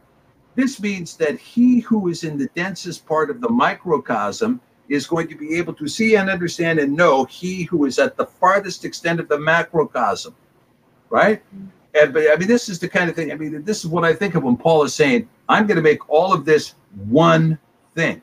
It's a huge, huge mystery. I mean, well, I think Dr. I, Pidgeon, you know, could it, could it be so simple? Listen, honestly, the other day we were having this discussion here in my home, and I thought, what if, Dr. Pidgeon, what if, what if one of the mysteries, this particular one here, the will of Yahuwah, his good pleasure, that that we would obviously be be uh, one with Yahusha, but also there's another instance where we're told that His good pleasure, His His will, is for us to be fruitful, that we would produce, that we would be perfect or mature, uh, that is lacking nothing.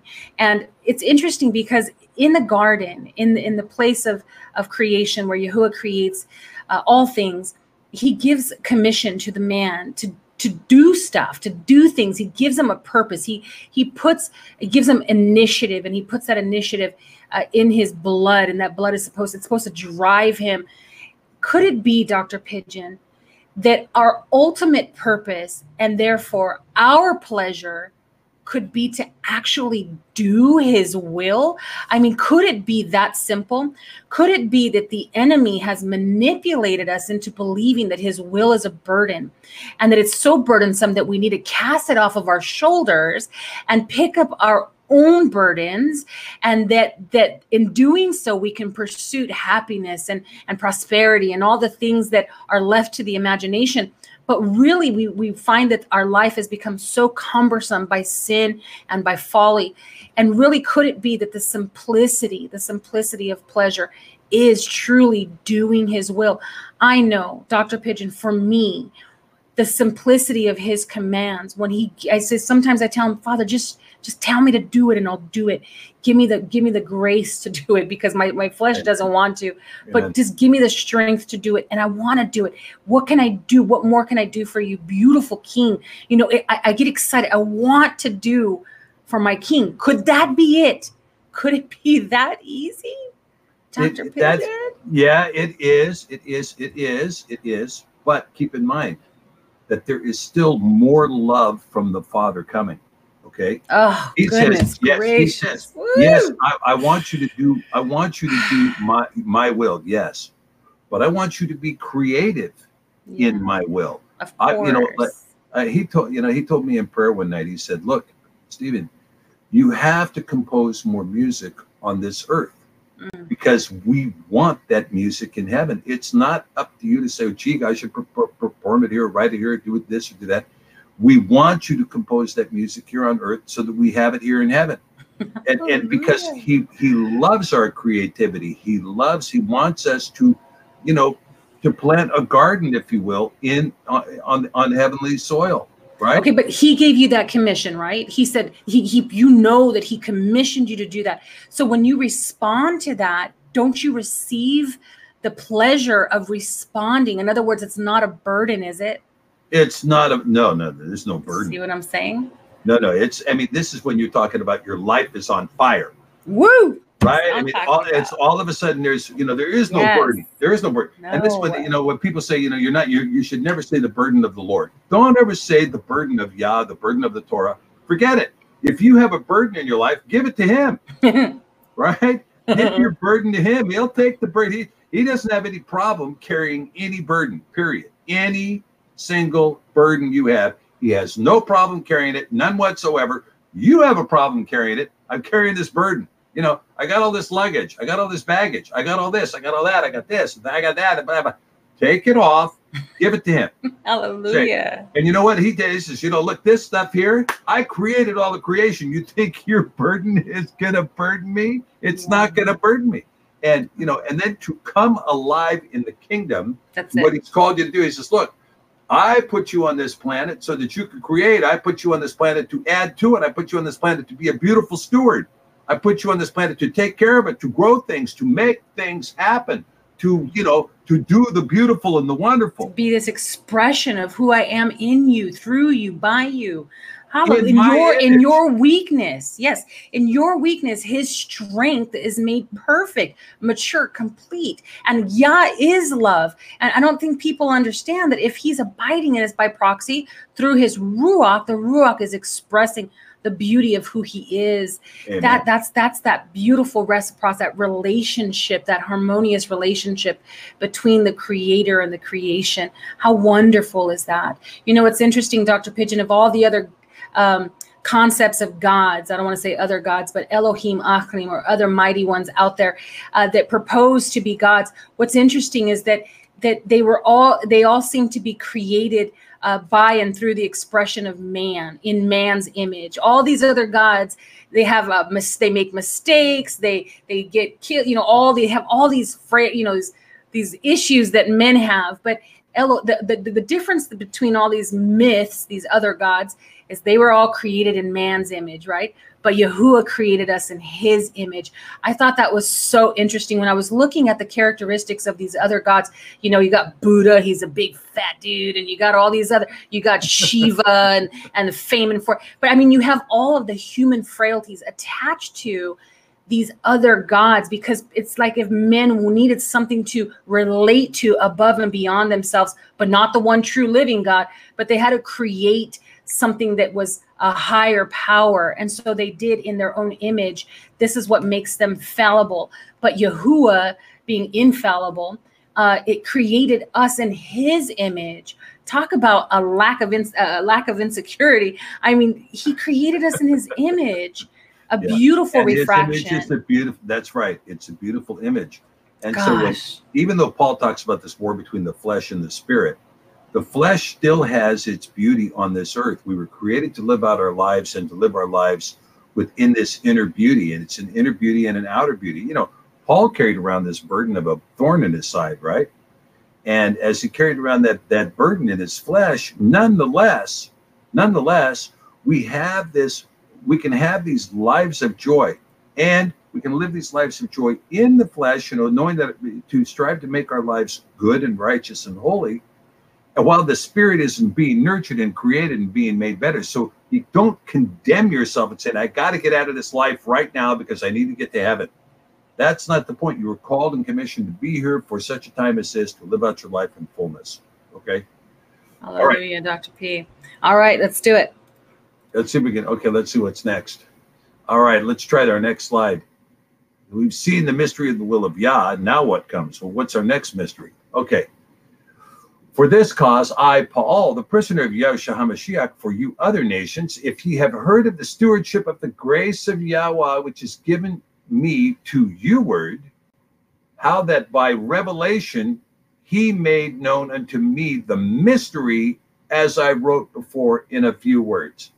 Okay, now here, this is a great a piece that Paul is saying because he's saying, look, my commission as an apostle is a mystery because he made known to me the mystery, you know, in this mystery. He was knocked down off the mule and spoken to in Hebrew. Paul, why do you persecute me? Why are you doing these things?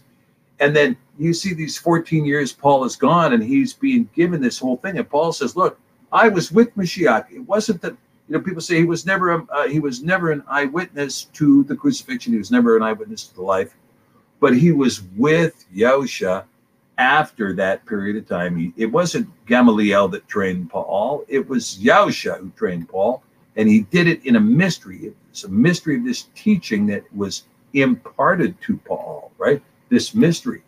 And so, you know, what is this mystery? Well, that Paul could commune with the risen Mashiach. I mean, I think that's what the mystery is here, right? Let's look at our next slide here.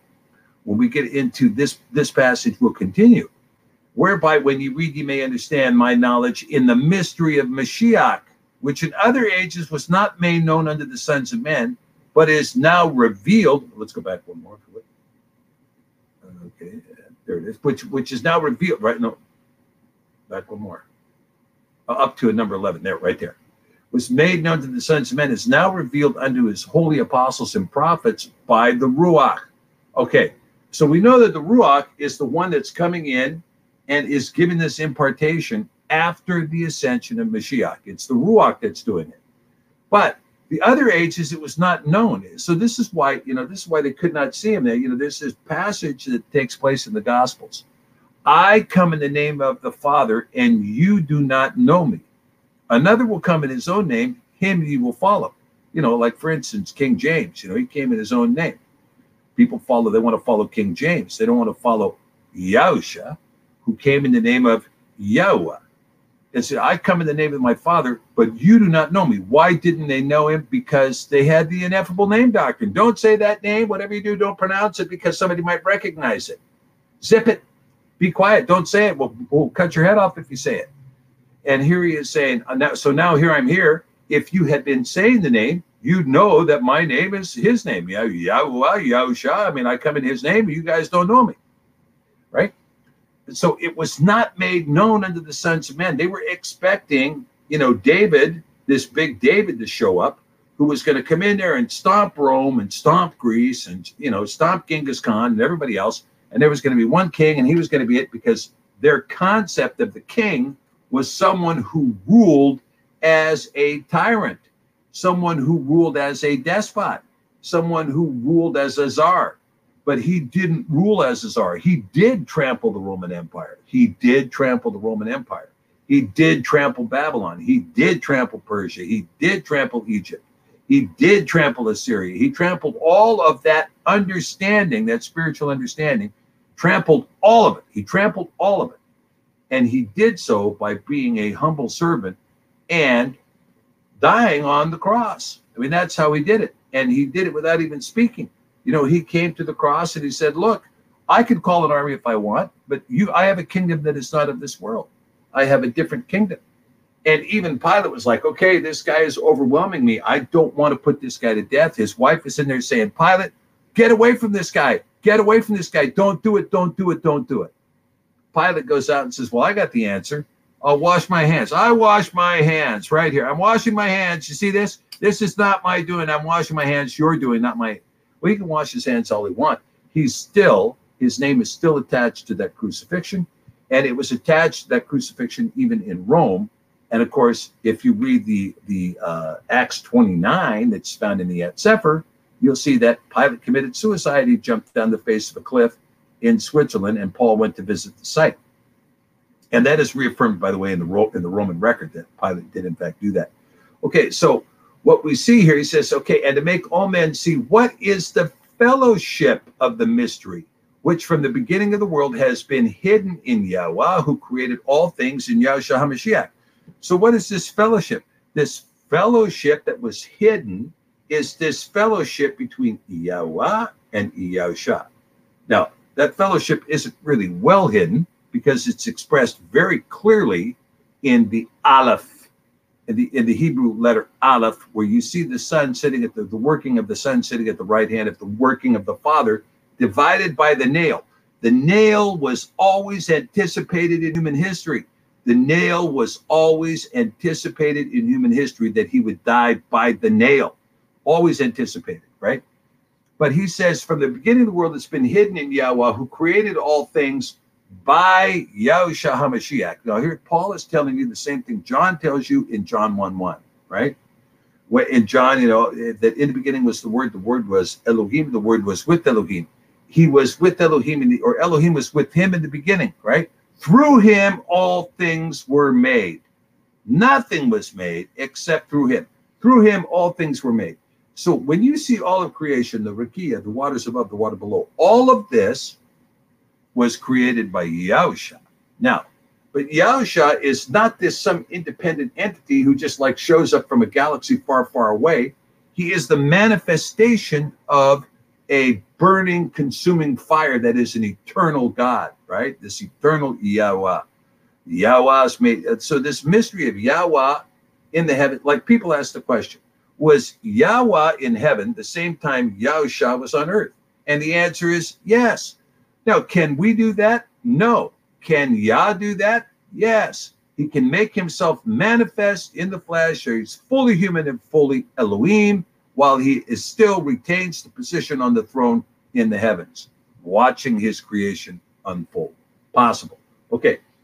Ephesians 3 10 through 12, to the intent now that under the principalities and powers in heavenly places might be known by the call out assembly of the manifold wisdom of Yahweh, the manifold wisdom of Yahweh, according to the eternal purpose which he purposed in Mashiach Yahushua Adonai, in whom we have boldness and access with confidence by belief in him.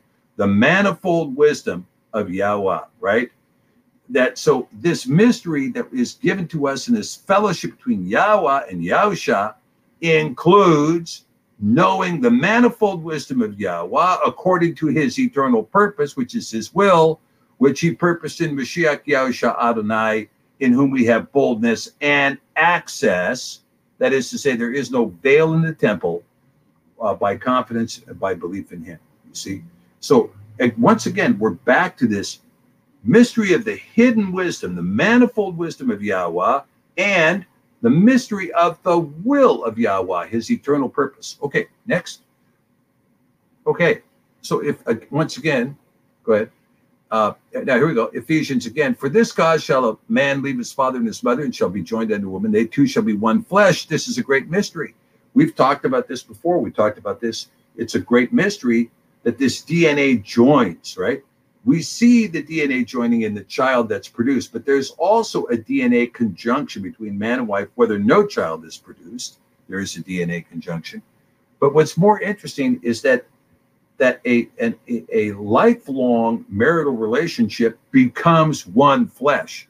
Now, sometimes that flesh is not very pretty, but sometimes it is very pretty. You know, the, in the movie Dr. Zhivago, there's a scene where they're on the train and they're going out to the Urals and they're all stuffed in this boxcar with no windows and no bathrooms and they got this you know heater in the middle anyway they're trying to make good on these you know these you know absolutely you know pathetic beds that they're all crammed into but there is a couple that i don't know they appear to be in their late 60s or 70s and they're going to sleep at night and you know he's kissing his wife goodnight because they still love each other after all these years of marriage you know and Zhivago smiles when he sees such a beautiful thing in, in this couple. And because a, a, couple that is is like that for those many years does become one flesh. And of course, in Matthew, we see it here again where he says, Haven't you read that he who made them at the beginning made them male and female? Okay, now that's first clue. For those of you who think there's more than that, he who made us made us male and female. He didn't throw in other options. And he said, For this cause shall a man leave his father and at his mother and cleave to his woman. And they, not with mom and dad still being involved, he and his woman shall become one flesh. Right? Next slide. I don't know if we're going to be able to get through all these, uh, Jessica, but we'll, we'll see what we can do. Okay, Colossians. Now, here we're going to hit stride here. This is going to become very difficult. Okay. Colossians, wherefore I am made a minister according to the stewardship of Yah, which is given to me for you to fulfill the word of Yahweh. Okay, so he's a minister to fulfill the word of Yahweh, even the mystery which has been hidden from ages and from generations, which is now made manifest to his Kodashim. Now, part of that mystery is what? And we have this mystery that is contained in Leviticus 17 11, which is that for the soul of the flesh is in the blood he and I have given that blood to you on an altar as atonement for your sins, for his blood in your soul is atonement. This is the mystery that from the beginning of time, there was one blood contemplated, the blood of Mashiach, which is not human blood. It contains a miraculous Y DNA from a heavenly creator. And that blood would be given, would be shed. When that blood was shed, that would be the atoning grace for all of mankind, those who were born up until that point and those who would be born after that point, and that you would have access to that blood and that atonement by a simple confession of faith with your mouth that you believe that that blood was atonement for your sins, right? This this was hidden for generations, but also that he who shed that blood would rise again from the grave, would ascend to heaven, that he is a living Yah, that this word made flesh would reunite with the Father when Mashiach says, If you have seen me, you have seen the Father. And yet the flesh of Mashiach is nonetheless marked with the nails of that cross in both hands and in both feet. And it still has the hole in his side. It is glorified body. Right? Okay, Colosseum, Colossians uh, 127, to whom Yahweh would make known what is the riches of the glory of this mystery among the other nations, which is Mashiach in you, the hope of glory. So it, you know, when, when once we are children of the Messiah, and this is this is the issue we raised before, Jessica. We're talking about the called out assembly. We're talking about people who have Mashiach in them. The Messiah is in them they are walking out this with the Messiah in them, right? John 17, uh, 26, you know, I have declared your name unto them and will declare it, that the love of you that is in me might be in them and me in them. You see, it is this calling of the name that puts the love of Yah in you, understanding this name and calling out this name Mashiach is in you, and you with Mashiach in you, stepping out unto the other nations, now you are the light. Now you are his ambassador. Now you are his agent, and the other nations are called. Hallelujah. Amen. Okay. Now, next slide. Okay, uh, this is Colossians 2 1 3. For I would that you know what great conflict I have for you and for them at Laodicea, not Laodicea, but Laodicea and for many as have not seen my face in the flesh, that their hearts might be comforted, being knit together in love and unto all riches of the full assurance and understanding, to the acknowledgement of the mystery of Yahweh and of the Father and of Mashiach, in whom are hid all the treasures of wisdom and knowledge.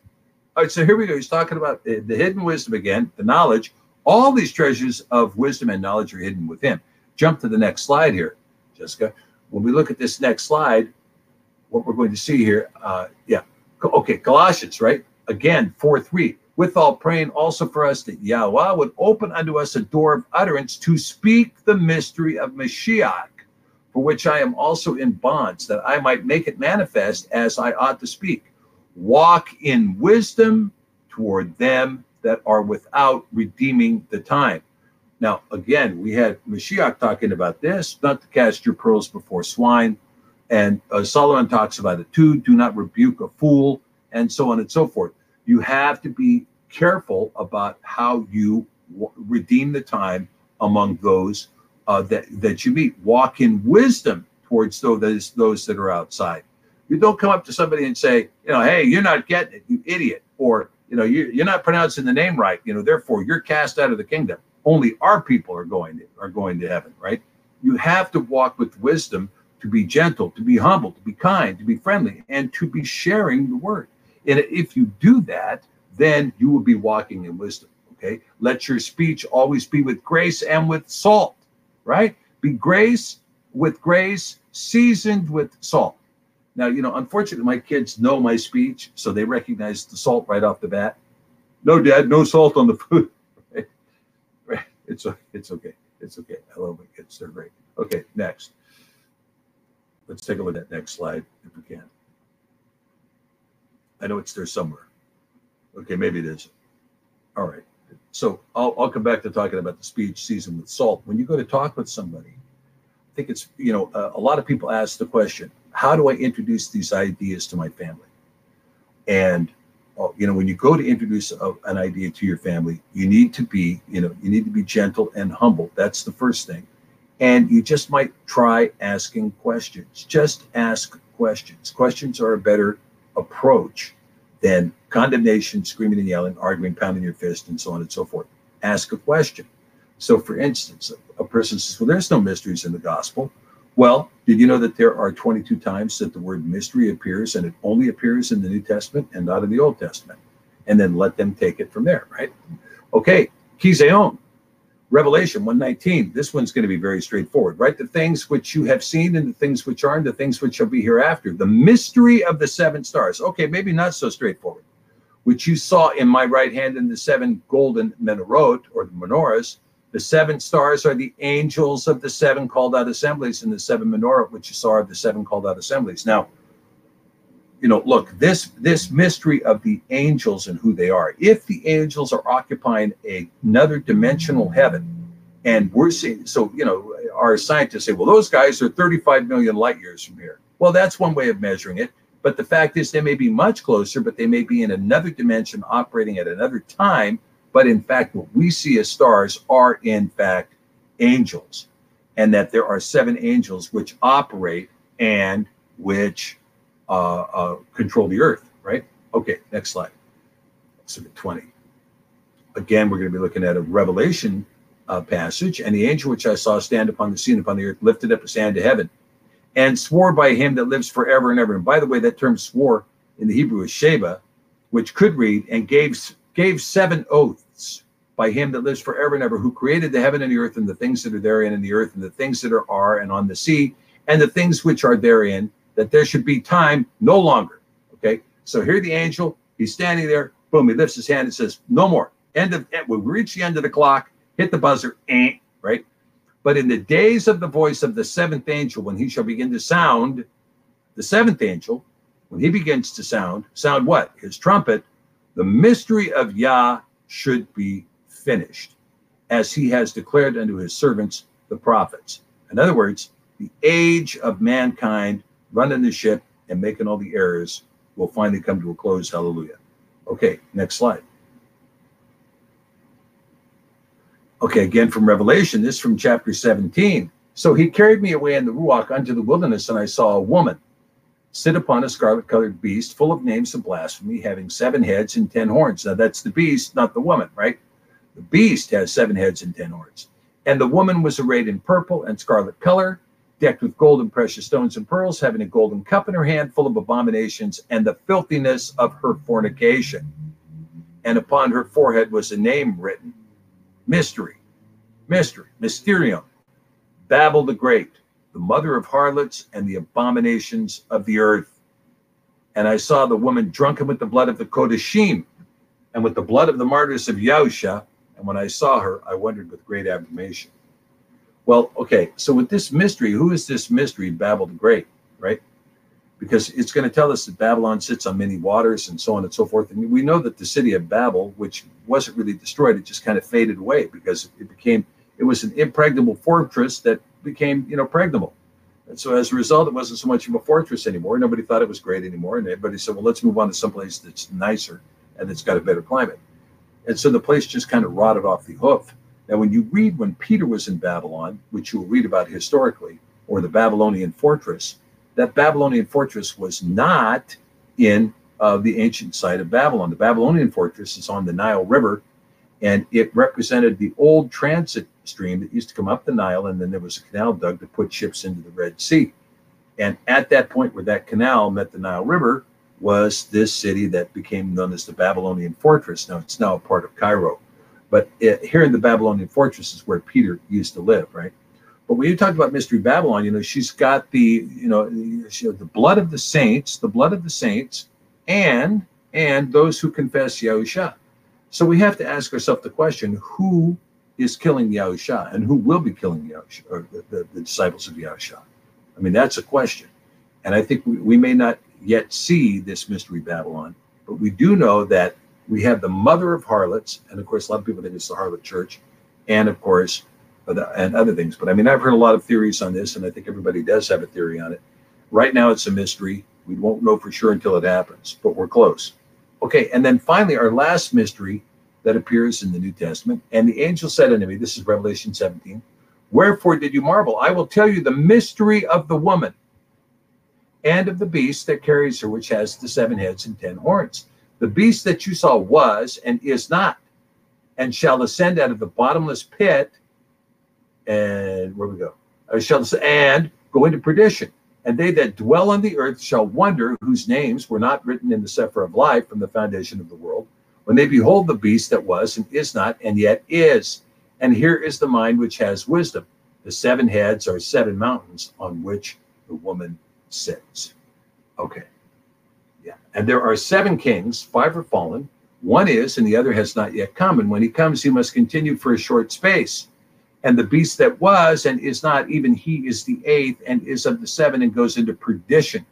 And the ten horns which you saw are ten kings which have received no kingdom as yet, but receive power as kings as one hour with the beast. These have one mind and shall give their power and strength unto the beast. Okay, now we've all had our attitudes and our ideas about who these ten horns are, these and these seven heads. And uh, you know, there's been a lot of discussion. I you know, I know Wally Shoebat and I shared ideas on this for a long time about this beast being rising Islam and so forth. And it, that may yet prove to be true, but I don't think so because I've been given a different revelation that in fact there's going to be a massive conversion uh, to the confession of Mashiach among Islam. It's going to be huge. It's going to be a massive conversion. It's going to shock everybody, but it's going to be a massive conversion and the uh, but but what's taking place in terms of these mountains that are rising you know seven mountains you know can be construed as seven empires. You know there is a seven empire relationship that's taking place in asia right now.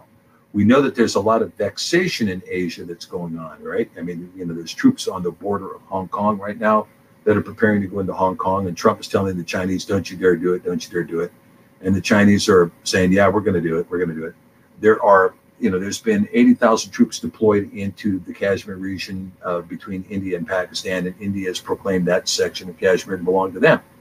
And so both India and Pakistan are gearing up for major war. That will be a nuclear confrontation, almost certainly. Russia has just put 80,000 troops into Voronezh in the province, the Oblast of Voronezh, which borders on Luhansk and Donetsk in uh, in Ukraine there's a good chance that Russia may sweep down and try to make a connecting border, if you will, the Donetsk and Luhansk, uh, to connect that with Crimea or Krim, they call it, uh, in order to secure an area, including Odessa, which of course would make which would make uh, what remains of Ukraine or the Ukraini-speaking people will find themselves in a very small landlocked country, uh, a little bit bigger than Moldova, you know, twice the size of Moldova, but with no access to the Black Sea. And so uh, that would be, a, of course, a starvation point, which would eventually force Ukraine to capitulate once again under Russian rule. So you see that the all the borders of uh, of Asia, and of course, North Korea is firing missiles and testing, uh, you know, nuclear weapons again. They haven't set off a nuclear weapon, but they have been testing, of course, uh, two-stage rockets that will allow them to uh, launch an intercontinental ballistic missile. Uh, there's lots of people who believe they've already launched two satellites which orbit over the United States with neutron weapons over the top of them. And of course, those weapons are, in my opinion, Iranian weapons. And uh, so you have, you know, you have Iran rising, you have North Korea rising, you have China rising, you have India, Pakistan, and Russia, of course, that are rising, and Iran. And so we see this idea of seven heads coming out of Asia, and the seven heads, you know, growing over these seven kingdoms, these seven, and there'll be ten kings over this over this area, and so on and so forth. But it's a contemporary view. What we do know is that Mystery Babylon continues to rise. What we do see is this prophecy in Second Thessalonians coming to pass that the the man of lawlessness, I think, will soon be with us, and this man of lawlessness will have the power of Satan, right, to do lying signs and wonders. That's not going to happen until Hasatan is kicked to the earth. He's been kicked out of heaven. He's on his way here. He'll get here soon enough. And so, between the rest of us, what we have to say for the rest of us is that we have, right? You know, these shall, yeah, here, these shall make war with the Lamb, and the Lamb shall overcome them, for he is Adonai Chadolim, Melech HaMelekim, and they that are with him are called and chosen and faithful. And he said unto me, The waters which you saw where the horse sits are peoples and multitudes and nations and tongues. Okay, now that would describe all of uh, Asia. And the ten horns which you saw upon the beast, these shall hate the whore, and shall make her desolate and naked, and shall eat her flesh and burn her with fire. Now, there are many people, some people say, well, the whore is the Catholic Church. Other people say, no, the whore is uh, Zionist Judaism. But most of the people in America believe that the whore is the United States, right? A compromised, uh, now soulless and moralist, wicked, wicked uh, society. Well, you said a lot, Dr. Pidgeon. Um, that's a whole nother subject that I think people would be interested in. You know, uh, this Sunday, actually, we're going to have Fulton Sheen come on and share uh, some uh, some of the revelation that Yahuwah has given to him. And I, I, know that he's very eager to talk about some of these political issues. It would be nice if you and him could actually do a show together and discuss some of the political stuff because he talks just like you do. I'm not really vested in the whole political world, but I do love listening to people I believe are. and um, that's really how I, I try to get my information. Perhaps I should be, I just don't have the time. Um, but right now, but but I really appreciate we come to the end of your slides here. But I really appreciate the fact that you brought out um, the beauty of Yahuwah's mysteries that have been embedded in His scriptures.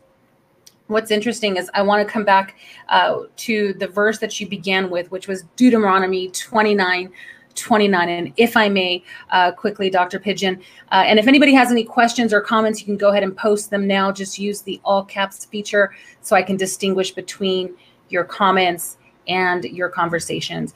Deuteronomy 29 29, it says, The secret things belong to Yahuwah, our Elohim, but those things which are revealed belong to us and to our children forever, that we may do all the words of his law. What's interesting is that this is the word in Hebrew. The word secret is safar. And, you know, I know you've mentioned a few times that the English rendition, uh, mystery, the English word mystery, was not actually defined in the Hebrew, but we actually have a few instances where you get the concept of something similar to to a mystery or something being veiled. Um, another word is the word raz. It's strong 7328. But what's interesting here, Dr. Pidgeon, is that this is the word sathar, and it means to hide by covering that a mystery something which is covertly protected. And I think that is important here. And again, if I may, this word revealed means gala, it means to be uncovered. So to remove that which is covering or hiding. In Colossians 2:17 it says that uh, we should not despise. Paul is talking to the church saying, "Hey, don't let nobody pester you about keeping the new moons, the feasts, the Sabbath, and what you eat, etc. Because these things are a shadow of things to come, but the substance is Mashiach. And what's interesting is that that word substance is the Greek word soma, which means the fullness, the body, the substance. So again, when I when I think about his word, Dr. Pidgeon, being likened to a seed, and the fact you have the outer coat, which would be like this sathar or this protection, this hedge of protection, that it's hiding something within, sort of like Yahusha came in the flesh, which was like this, this sathar, hiding something inside. What was it hiding? Well, what was revealed through his death was the Ruach HaKodesh. The Ruach, the Spirit came forth as a result of his um, laying down his life. So the Ruach came forth, the same in his word. His word having this hedge uh, about it, and that outer coat then being open and revealing what's inside. And to me, that is the secret or the mystery that to me is what what really gives me an understanding of what it means to to pursue these types of things. I want to know the deeper things. I want to know the mysteries of his will his purpose his intentions his heart like you said. I think it's it's wonderful. I love it. Yeah and you know when you mentioned the ruach being revealed you know that's i think that's a big part of it right? Because think about this for a second. We have this prediction in isaiah saying the the virgin will conceive and give and and and bear a male child, and shall be called Emmanuel, right? Which means El is right. with us. All right, and that's re- reiterated. But now look what happens because when we talk about this seed, and, and and Mashiach even says it. You know, he says a seed means nothing until the seed is planted in the soil and the seed dies and the root grows, right? And then from the seed, the root grows. And the same thing we have here that we have this death of Mashiach. And with this death of Mashiach, what grows? The Ruach HaKodesh grows. Hallelujah. And the Ruach HaKodesh is who is the Ruach HaKodesh? The Ruach HaKodesh is Emmanuel. The Ruach HaKodesh is our Yah with us. Hallelujah. Right? The and substance. The substance. And you know, substance. you know, coming from a Pentecostal background, that there is this idea of the Ruach being with us, you know, with this the, the power and the authority and the boldness and the healing and the the beauty and the and the prophetic voice and the you know all of those things that come with a powerful Ruach HaKodesh, mm. right? And those things, I mean, I just think it's incredible. You know, that, now that I'm reflecting on it now, who is this Emmanuel? Is it the Son that is the Emmanuel? No, it is the Ruach HaKodesh that proceeds right. from the Son. That's right. It's again just likened to that seed, the outer coat having to die. You know, when a seed goes into the ground, the outer coat it has to die. The seed has to die in order for the life that's inside of it to spring forth, which is why he likens himself to a seed that must go into the ground and die. What's interesting is about Colossians 2:17 is that it says a shadow of things to come, but then the fullness. So we don't do away with the shadow because it is a refraction. It's a pattern in which the substance fills but a shadow or and in First John 3 2, it says, Beloved, now we are children of Yahuwah, and it has not yet been revealed what we shall be. But we know that when he is revealed, we shall be likened to him, or we shall be like him, for we shall see him as he is. So I think again, as we peer into his word, looking through a glass darkly, what we're looking, what we're what we're doing is we're not trying to obtain head knowledge, right? We don't want to lord over people with our knowledge, like you said, with our family members and say, hey, you big dummy, you don't know. No, I think what it is is, is as we peer in because we have this vehement force burning inside of us, drawing us, you know, like the Shulamite who is being drawn to her beloved, a recollection of her beloved. And the same with us, we are being aroused to pursue him in spirit and in truth. And as the Ruach leads us into the truth, we discover that he is the truth, the way, the truth, the life, and we ourselves then begin to see him face to face. Hallelujah. Hallelujah. Hallelujah. Hallelujah. Yeah, there it is. I mean, I think that's it. I think we've, and you know what's interesting? You mentioned the shadow of the things to come, right? Yes. Yes. Now, there's a, you know, in the in the U.S. case law, we have this, you know, condition of Roe versus Wade, right, or Griswold versus Connecticut, when they discovered that privacy rights exist in a penumbra, a penumbra, right? Now, the penumbra is the Latin word for shadow, right? Mm. This penumbra. But I was thinking about when we were talking about this before, when you're talking about this concealing or the hidden wisdom, this is concealed in a shadow. Mm. It's in this penumbra, right? So when he says this is a shadow of things to come, this is a concealing. This is a concealing. Love it of the stuff that's going to be there, right? Love it. Which again takes me back to the book of Revelations, the fact that it's, I think it's been misunderstood because of what me, the media has done to the concept, right? What we're really the battle, the great battle would be the battle of Armageddon that happens. Um, that has nothing to do with the book of Revelations, but because these events are so cryptic, I think that they uh, meet, you know, Hollywood has really played on it. But you get this idea that the the revelations you know the, the, apocalypse you know so many movies that the apocalypse is coming the end of the world the apocalypse but for in in the first in the first verse of that book in chapter 1 1 1 it says this is the revelation the revealing the apocalypse of Yahusha HaMashiach that must be revealed. It must be unveiled to all of us those who are in him right so this is the unveiling of the word. This is the removing of the word. Again, requiring wisdom to understand these things, like you said. But again, that's why the Ruach has been given to us in part, that some will know these things in part. Maybe it's not for me to understand the book of Revelations um, in totality or to even understand the prophets in totality. Maybe that has been given to someone else. But I think we all have a part. We all have a purpose. We all have a role, like you said. And it's important that we continue to remain steady in the flow of his word so that we can discover who we are to him why he has you know fashioned us created us so that we could do his will with good pleasure. I think it's important. Dr. Pidgeon, lots of people making comments regarding uh, your political comments. So I'm just going to throw some on here. Um, but before I do, uh, Mission and Jen says, How do we interpret 1 John or 1 John 2 22? Who is a liar, but he that denieth the that Yeshua is the Mashiach, he is Antichrist that denieth the Father and the Son. Well, there you go. And when you're talking about this use of the term Antichrist, you know, it's a spirit of Antichrist. It's not a single single person.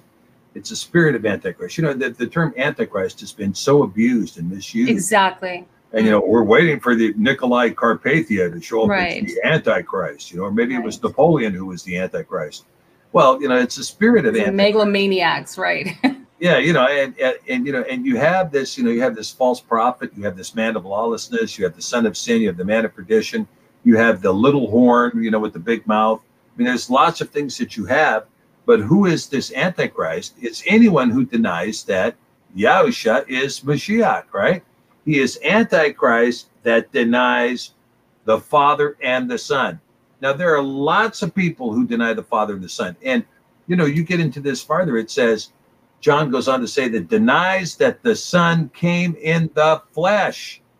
So it is very particular that Gnosticism is antichrist, right? Mm.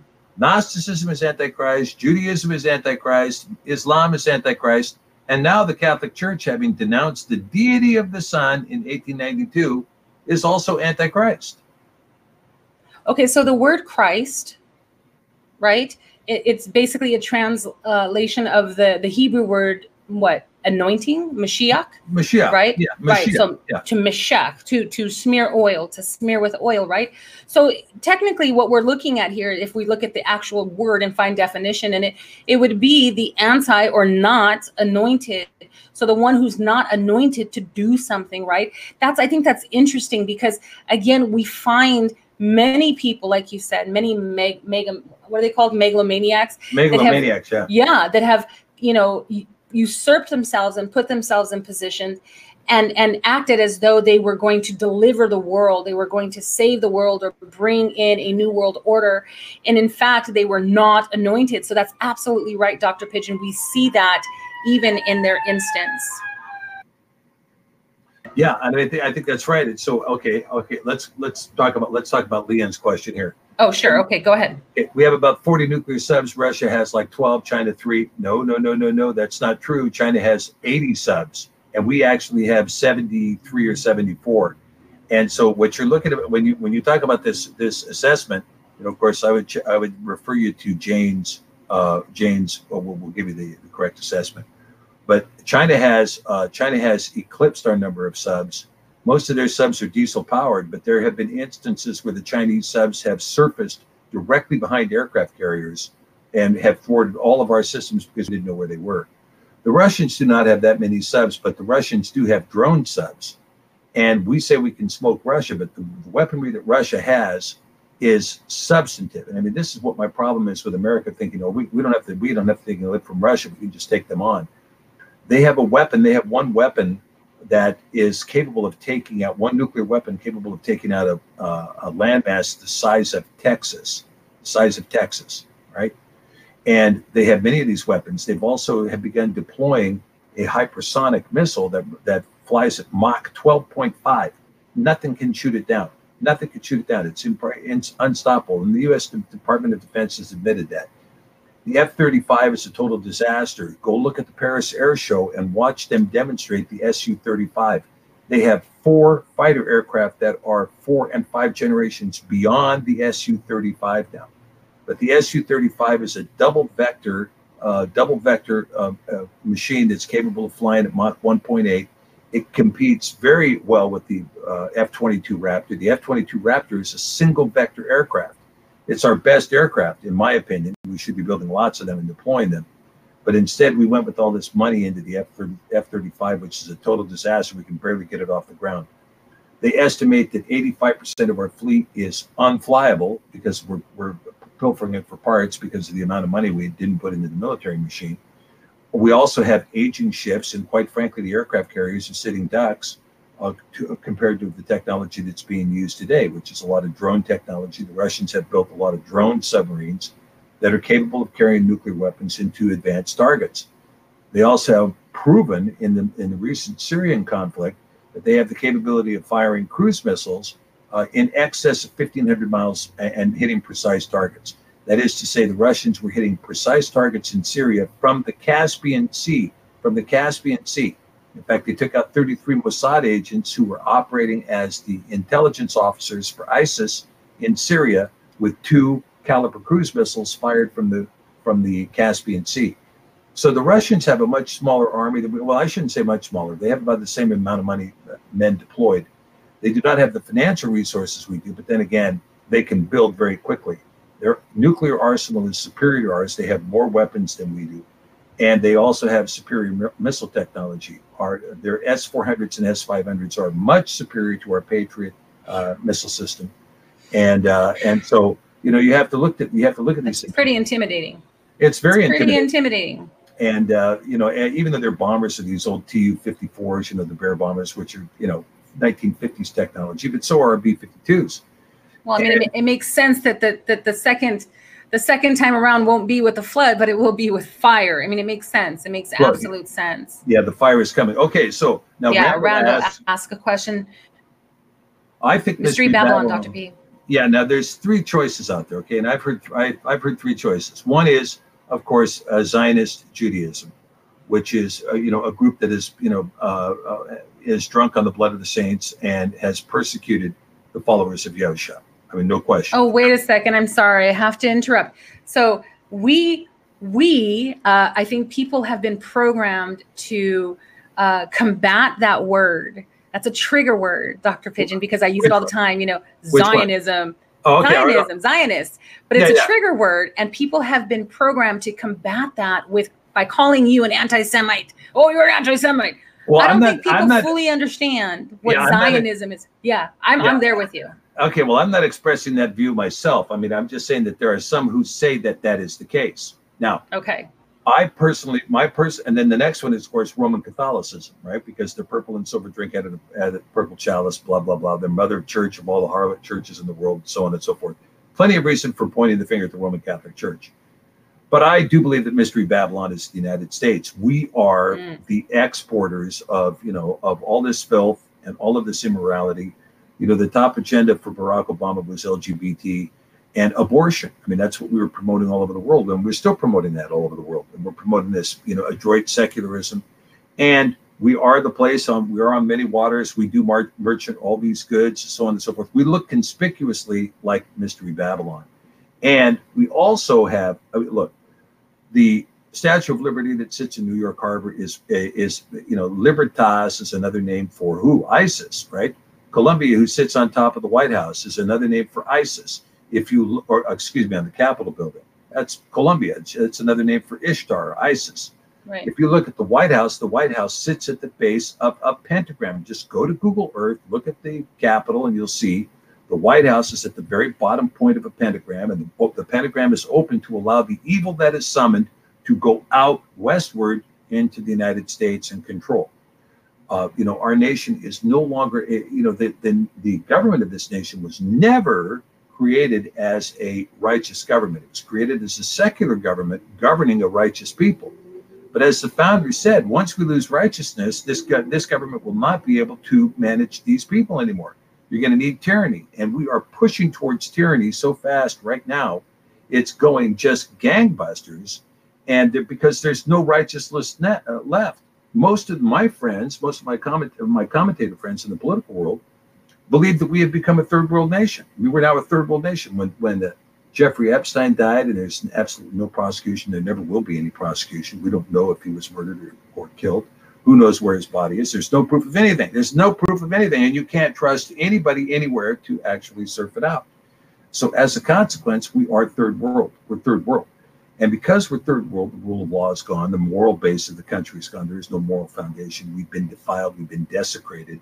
We've been demoralized. Uh, what's left now is genocide, civil war, open war. Things are going to change. Things are going to change dramatically.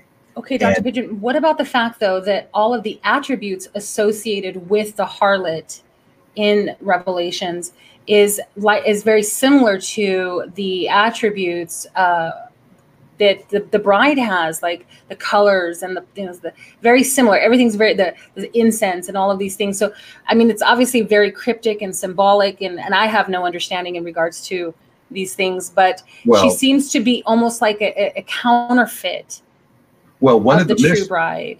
Yeah, oh, sure she is. Absolute counterfeit. But look at this. But America It- doesn't look like a counterfeit. what you does it I mean? look like? What does it look well? It looks like an anti anti. It does not look like it adheres to. Oh, like it's faking being the bride. Yeah, yeah, yeah, Well. yeah. Which, of course, again would point back to the Catholic Church. Now, one of the things that I notice about Oh, this, that's okay, the- okay. that's the big mystery here, is that when you look at this, they're talking about a woman, right? So let's look at the historical precedent. You go back, you look, where's this woman in Scripture? Who's this woman in Scripture that Hmm. you know becomes this great mother of harlots? Who is this woman, right? Now, you don't have a whole lot of choices there when you look at that. I mean, one of them is, of course, the Queen of Heaven, that is celebrated in, in the in the book of Jeremiah when they when they do what? It says they bake bread They for the bake their Queen of Heaven, cakes. right? Mhm. But that word for cakes actually means sacred wafer. Sacred Mhm. wafer. They bake, The cross buns, yeah. right? They bake their sacred wafer for the Queen of Heaven. And the Queen of Heaven is actually called Molekot. Her real name is Molekot. Now, this Molekot, Moleket, whoever this may be, whoever this goddess is, this is this woman, this is this personification that is, and this is why when you talk about a mystery, this is a big mystery because I believe there is a mystery that you find in this idea of passing children through the fire to Molech or passing children through the Molech. We assume that Molech is a male figure, but Molech could very possibly be a female figure. Hmm. Passing the children through to Molech, especially when the Queen of Heaven is referred to as Moleket. But if you take out the if you take out the Nikud, that word becomes Molekot. That's a feminine plural. Molekot. Oh, oh, the feminine plural, which would imply that Molech is in fact feminine.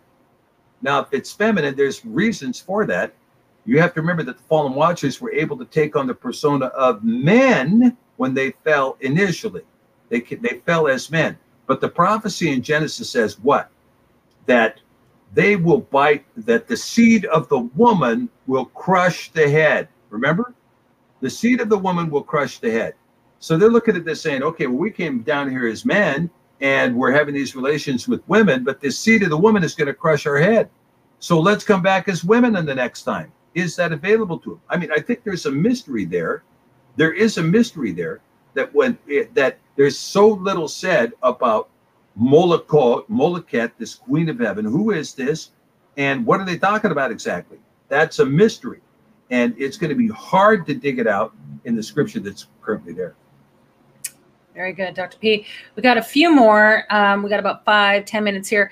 Do you guys believe the talked about solar flash could be the fire?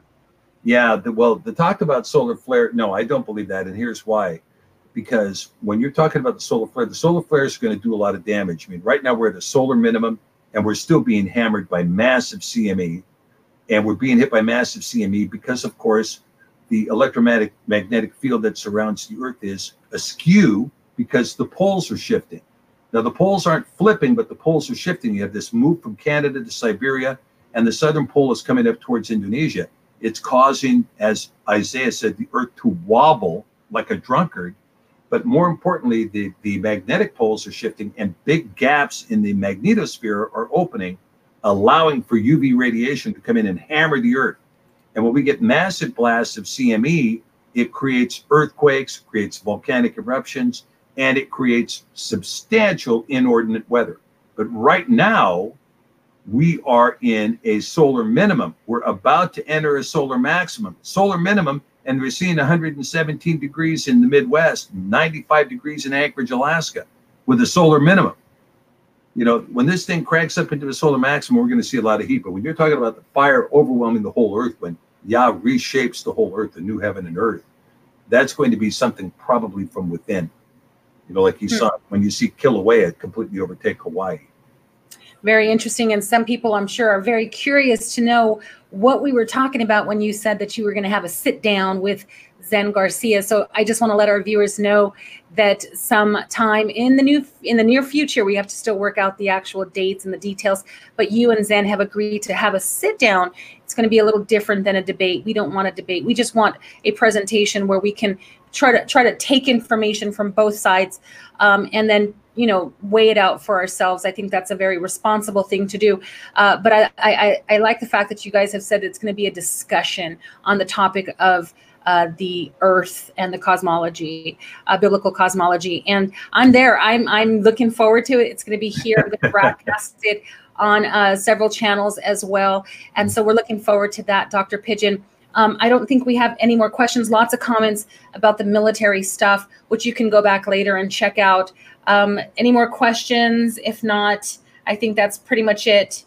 Uh, yeah, the as far as like the whole, you know, I because I think people are just wanting to know in detail what it is that's going to happen and, and just basically their opinion about uh, these these wars that you speak of. But um, aside from that, I don't think we have any more, uh, if not covered earlier. Oh, the mystery of our spoken word faith of a mustard seed. I'm not sure what the question was, Leon, and it may be too far back for me to uh, to get it. But Dr. Pidgeon, I do want to close with this in Psalms 78, 1 through 2. Elohim says that he will speak his Torah, his law, in parables and dark sayings. Uh, and then going on into verse 2 through 4, it says that he will reveal them to us so that we can reveal them to others. Is that not profound? Does that oh, not sum amen. up the fact that Yahuwah speaks? And what are these mysteries? It's basically the, the deeper things, the hidden things, that which is hidden from what, Dr. Pidgeon? From the carnal mind? What do you think that he had to hide these things for? Well, he says, I hid them because that they who have eyes that can see will not perceive, and that who have ears and, and can hear but will not understand, that they may turn and and repent and be forgiven of their sins. And what he's saying to you is that you need to seek these out. You need to, you know, uh, this is the you know they in Second Thessalonians Paul says these people will be given over to damnation. They will be deceived and given over to damnation because they did not love the truth. They did not love the truth. Hmm. And in Proverbs 25, verse 2, it says, It is the glory. Oops, I didn't change the, the title, but it is the glory of Elohim to conceal a matter and the glory of kings to search it out. Amen. Hallelujah. Yeah. So, uh, again, Dr. Pidgeon, as always, I appreciate your time and effort. Uh, thank you for sharing uh, such a timely word. And I hope that it does provoke others to draw nearer to the Father, especially in these latter days, uh, knowing that the times are short. I think that this is a, a perfect word to motivate our appetite, to get us hungry for more. Um, if you don't mind, I'm just going to close in prayer and uh, we'll conclude tonight's show, Dr. Pidgeon. Amen. All right. Um, hallelujah. Abba Yahuwah, we thank you and praise you and give you glory for all things. Father, we acknowledge that you are sovereign king over all things. Uh, Father, even the small details in our lives. Father, I lift up all those who you have brought to my mind and to my heart this last week. Father, who may be suffering physically in the body. I ask Abba Yahuwah that this word would encourage them, that they would draw near to you and be refreshed. I pray, Father, that you would reveal yourself to them in a profound way, in a way that brings transformation, that renews them, that renews their strength, Father. I pray that you would give them shalom and that you would uh, reveal yourself as Yahuwah Rapha, the healer. Father, we're asking for a supernatural encounter with you, that we would come to know that you heal us from not only our transgressions, but our wounds. Father, we praise you and we thank you. We glorify you with great delight. Again, hallelujah in Yahusha's name. Amen. Hallelujah. All right, Dr. Pidgeon. Uh, blessings to you. And if you celebrate your birthday, happy birthday. I like to say, enjoy your life anniversary. anniversary. Okay, I'll try to I'll try to do that. Yeah. all right. Um, that's all for tonight, you guys. We appreciate you. Look forward from our content Sunday. We're going to have a guest, a speaker who is going to talk about the origins of the biblical canon and how it was established. And then we have some more guests that are coming on next week. Uh, we hope you tune in. Then we bid you farewell and shalom. Shalom, Dr. P. Shalom, Jessica. Bye.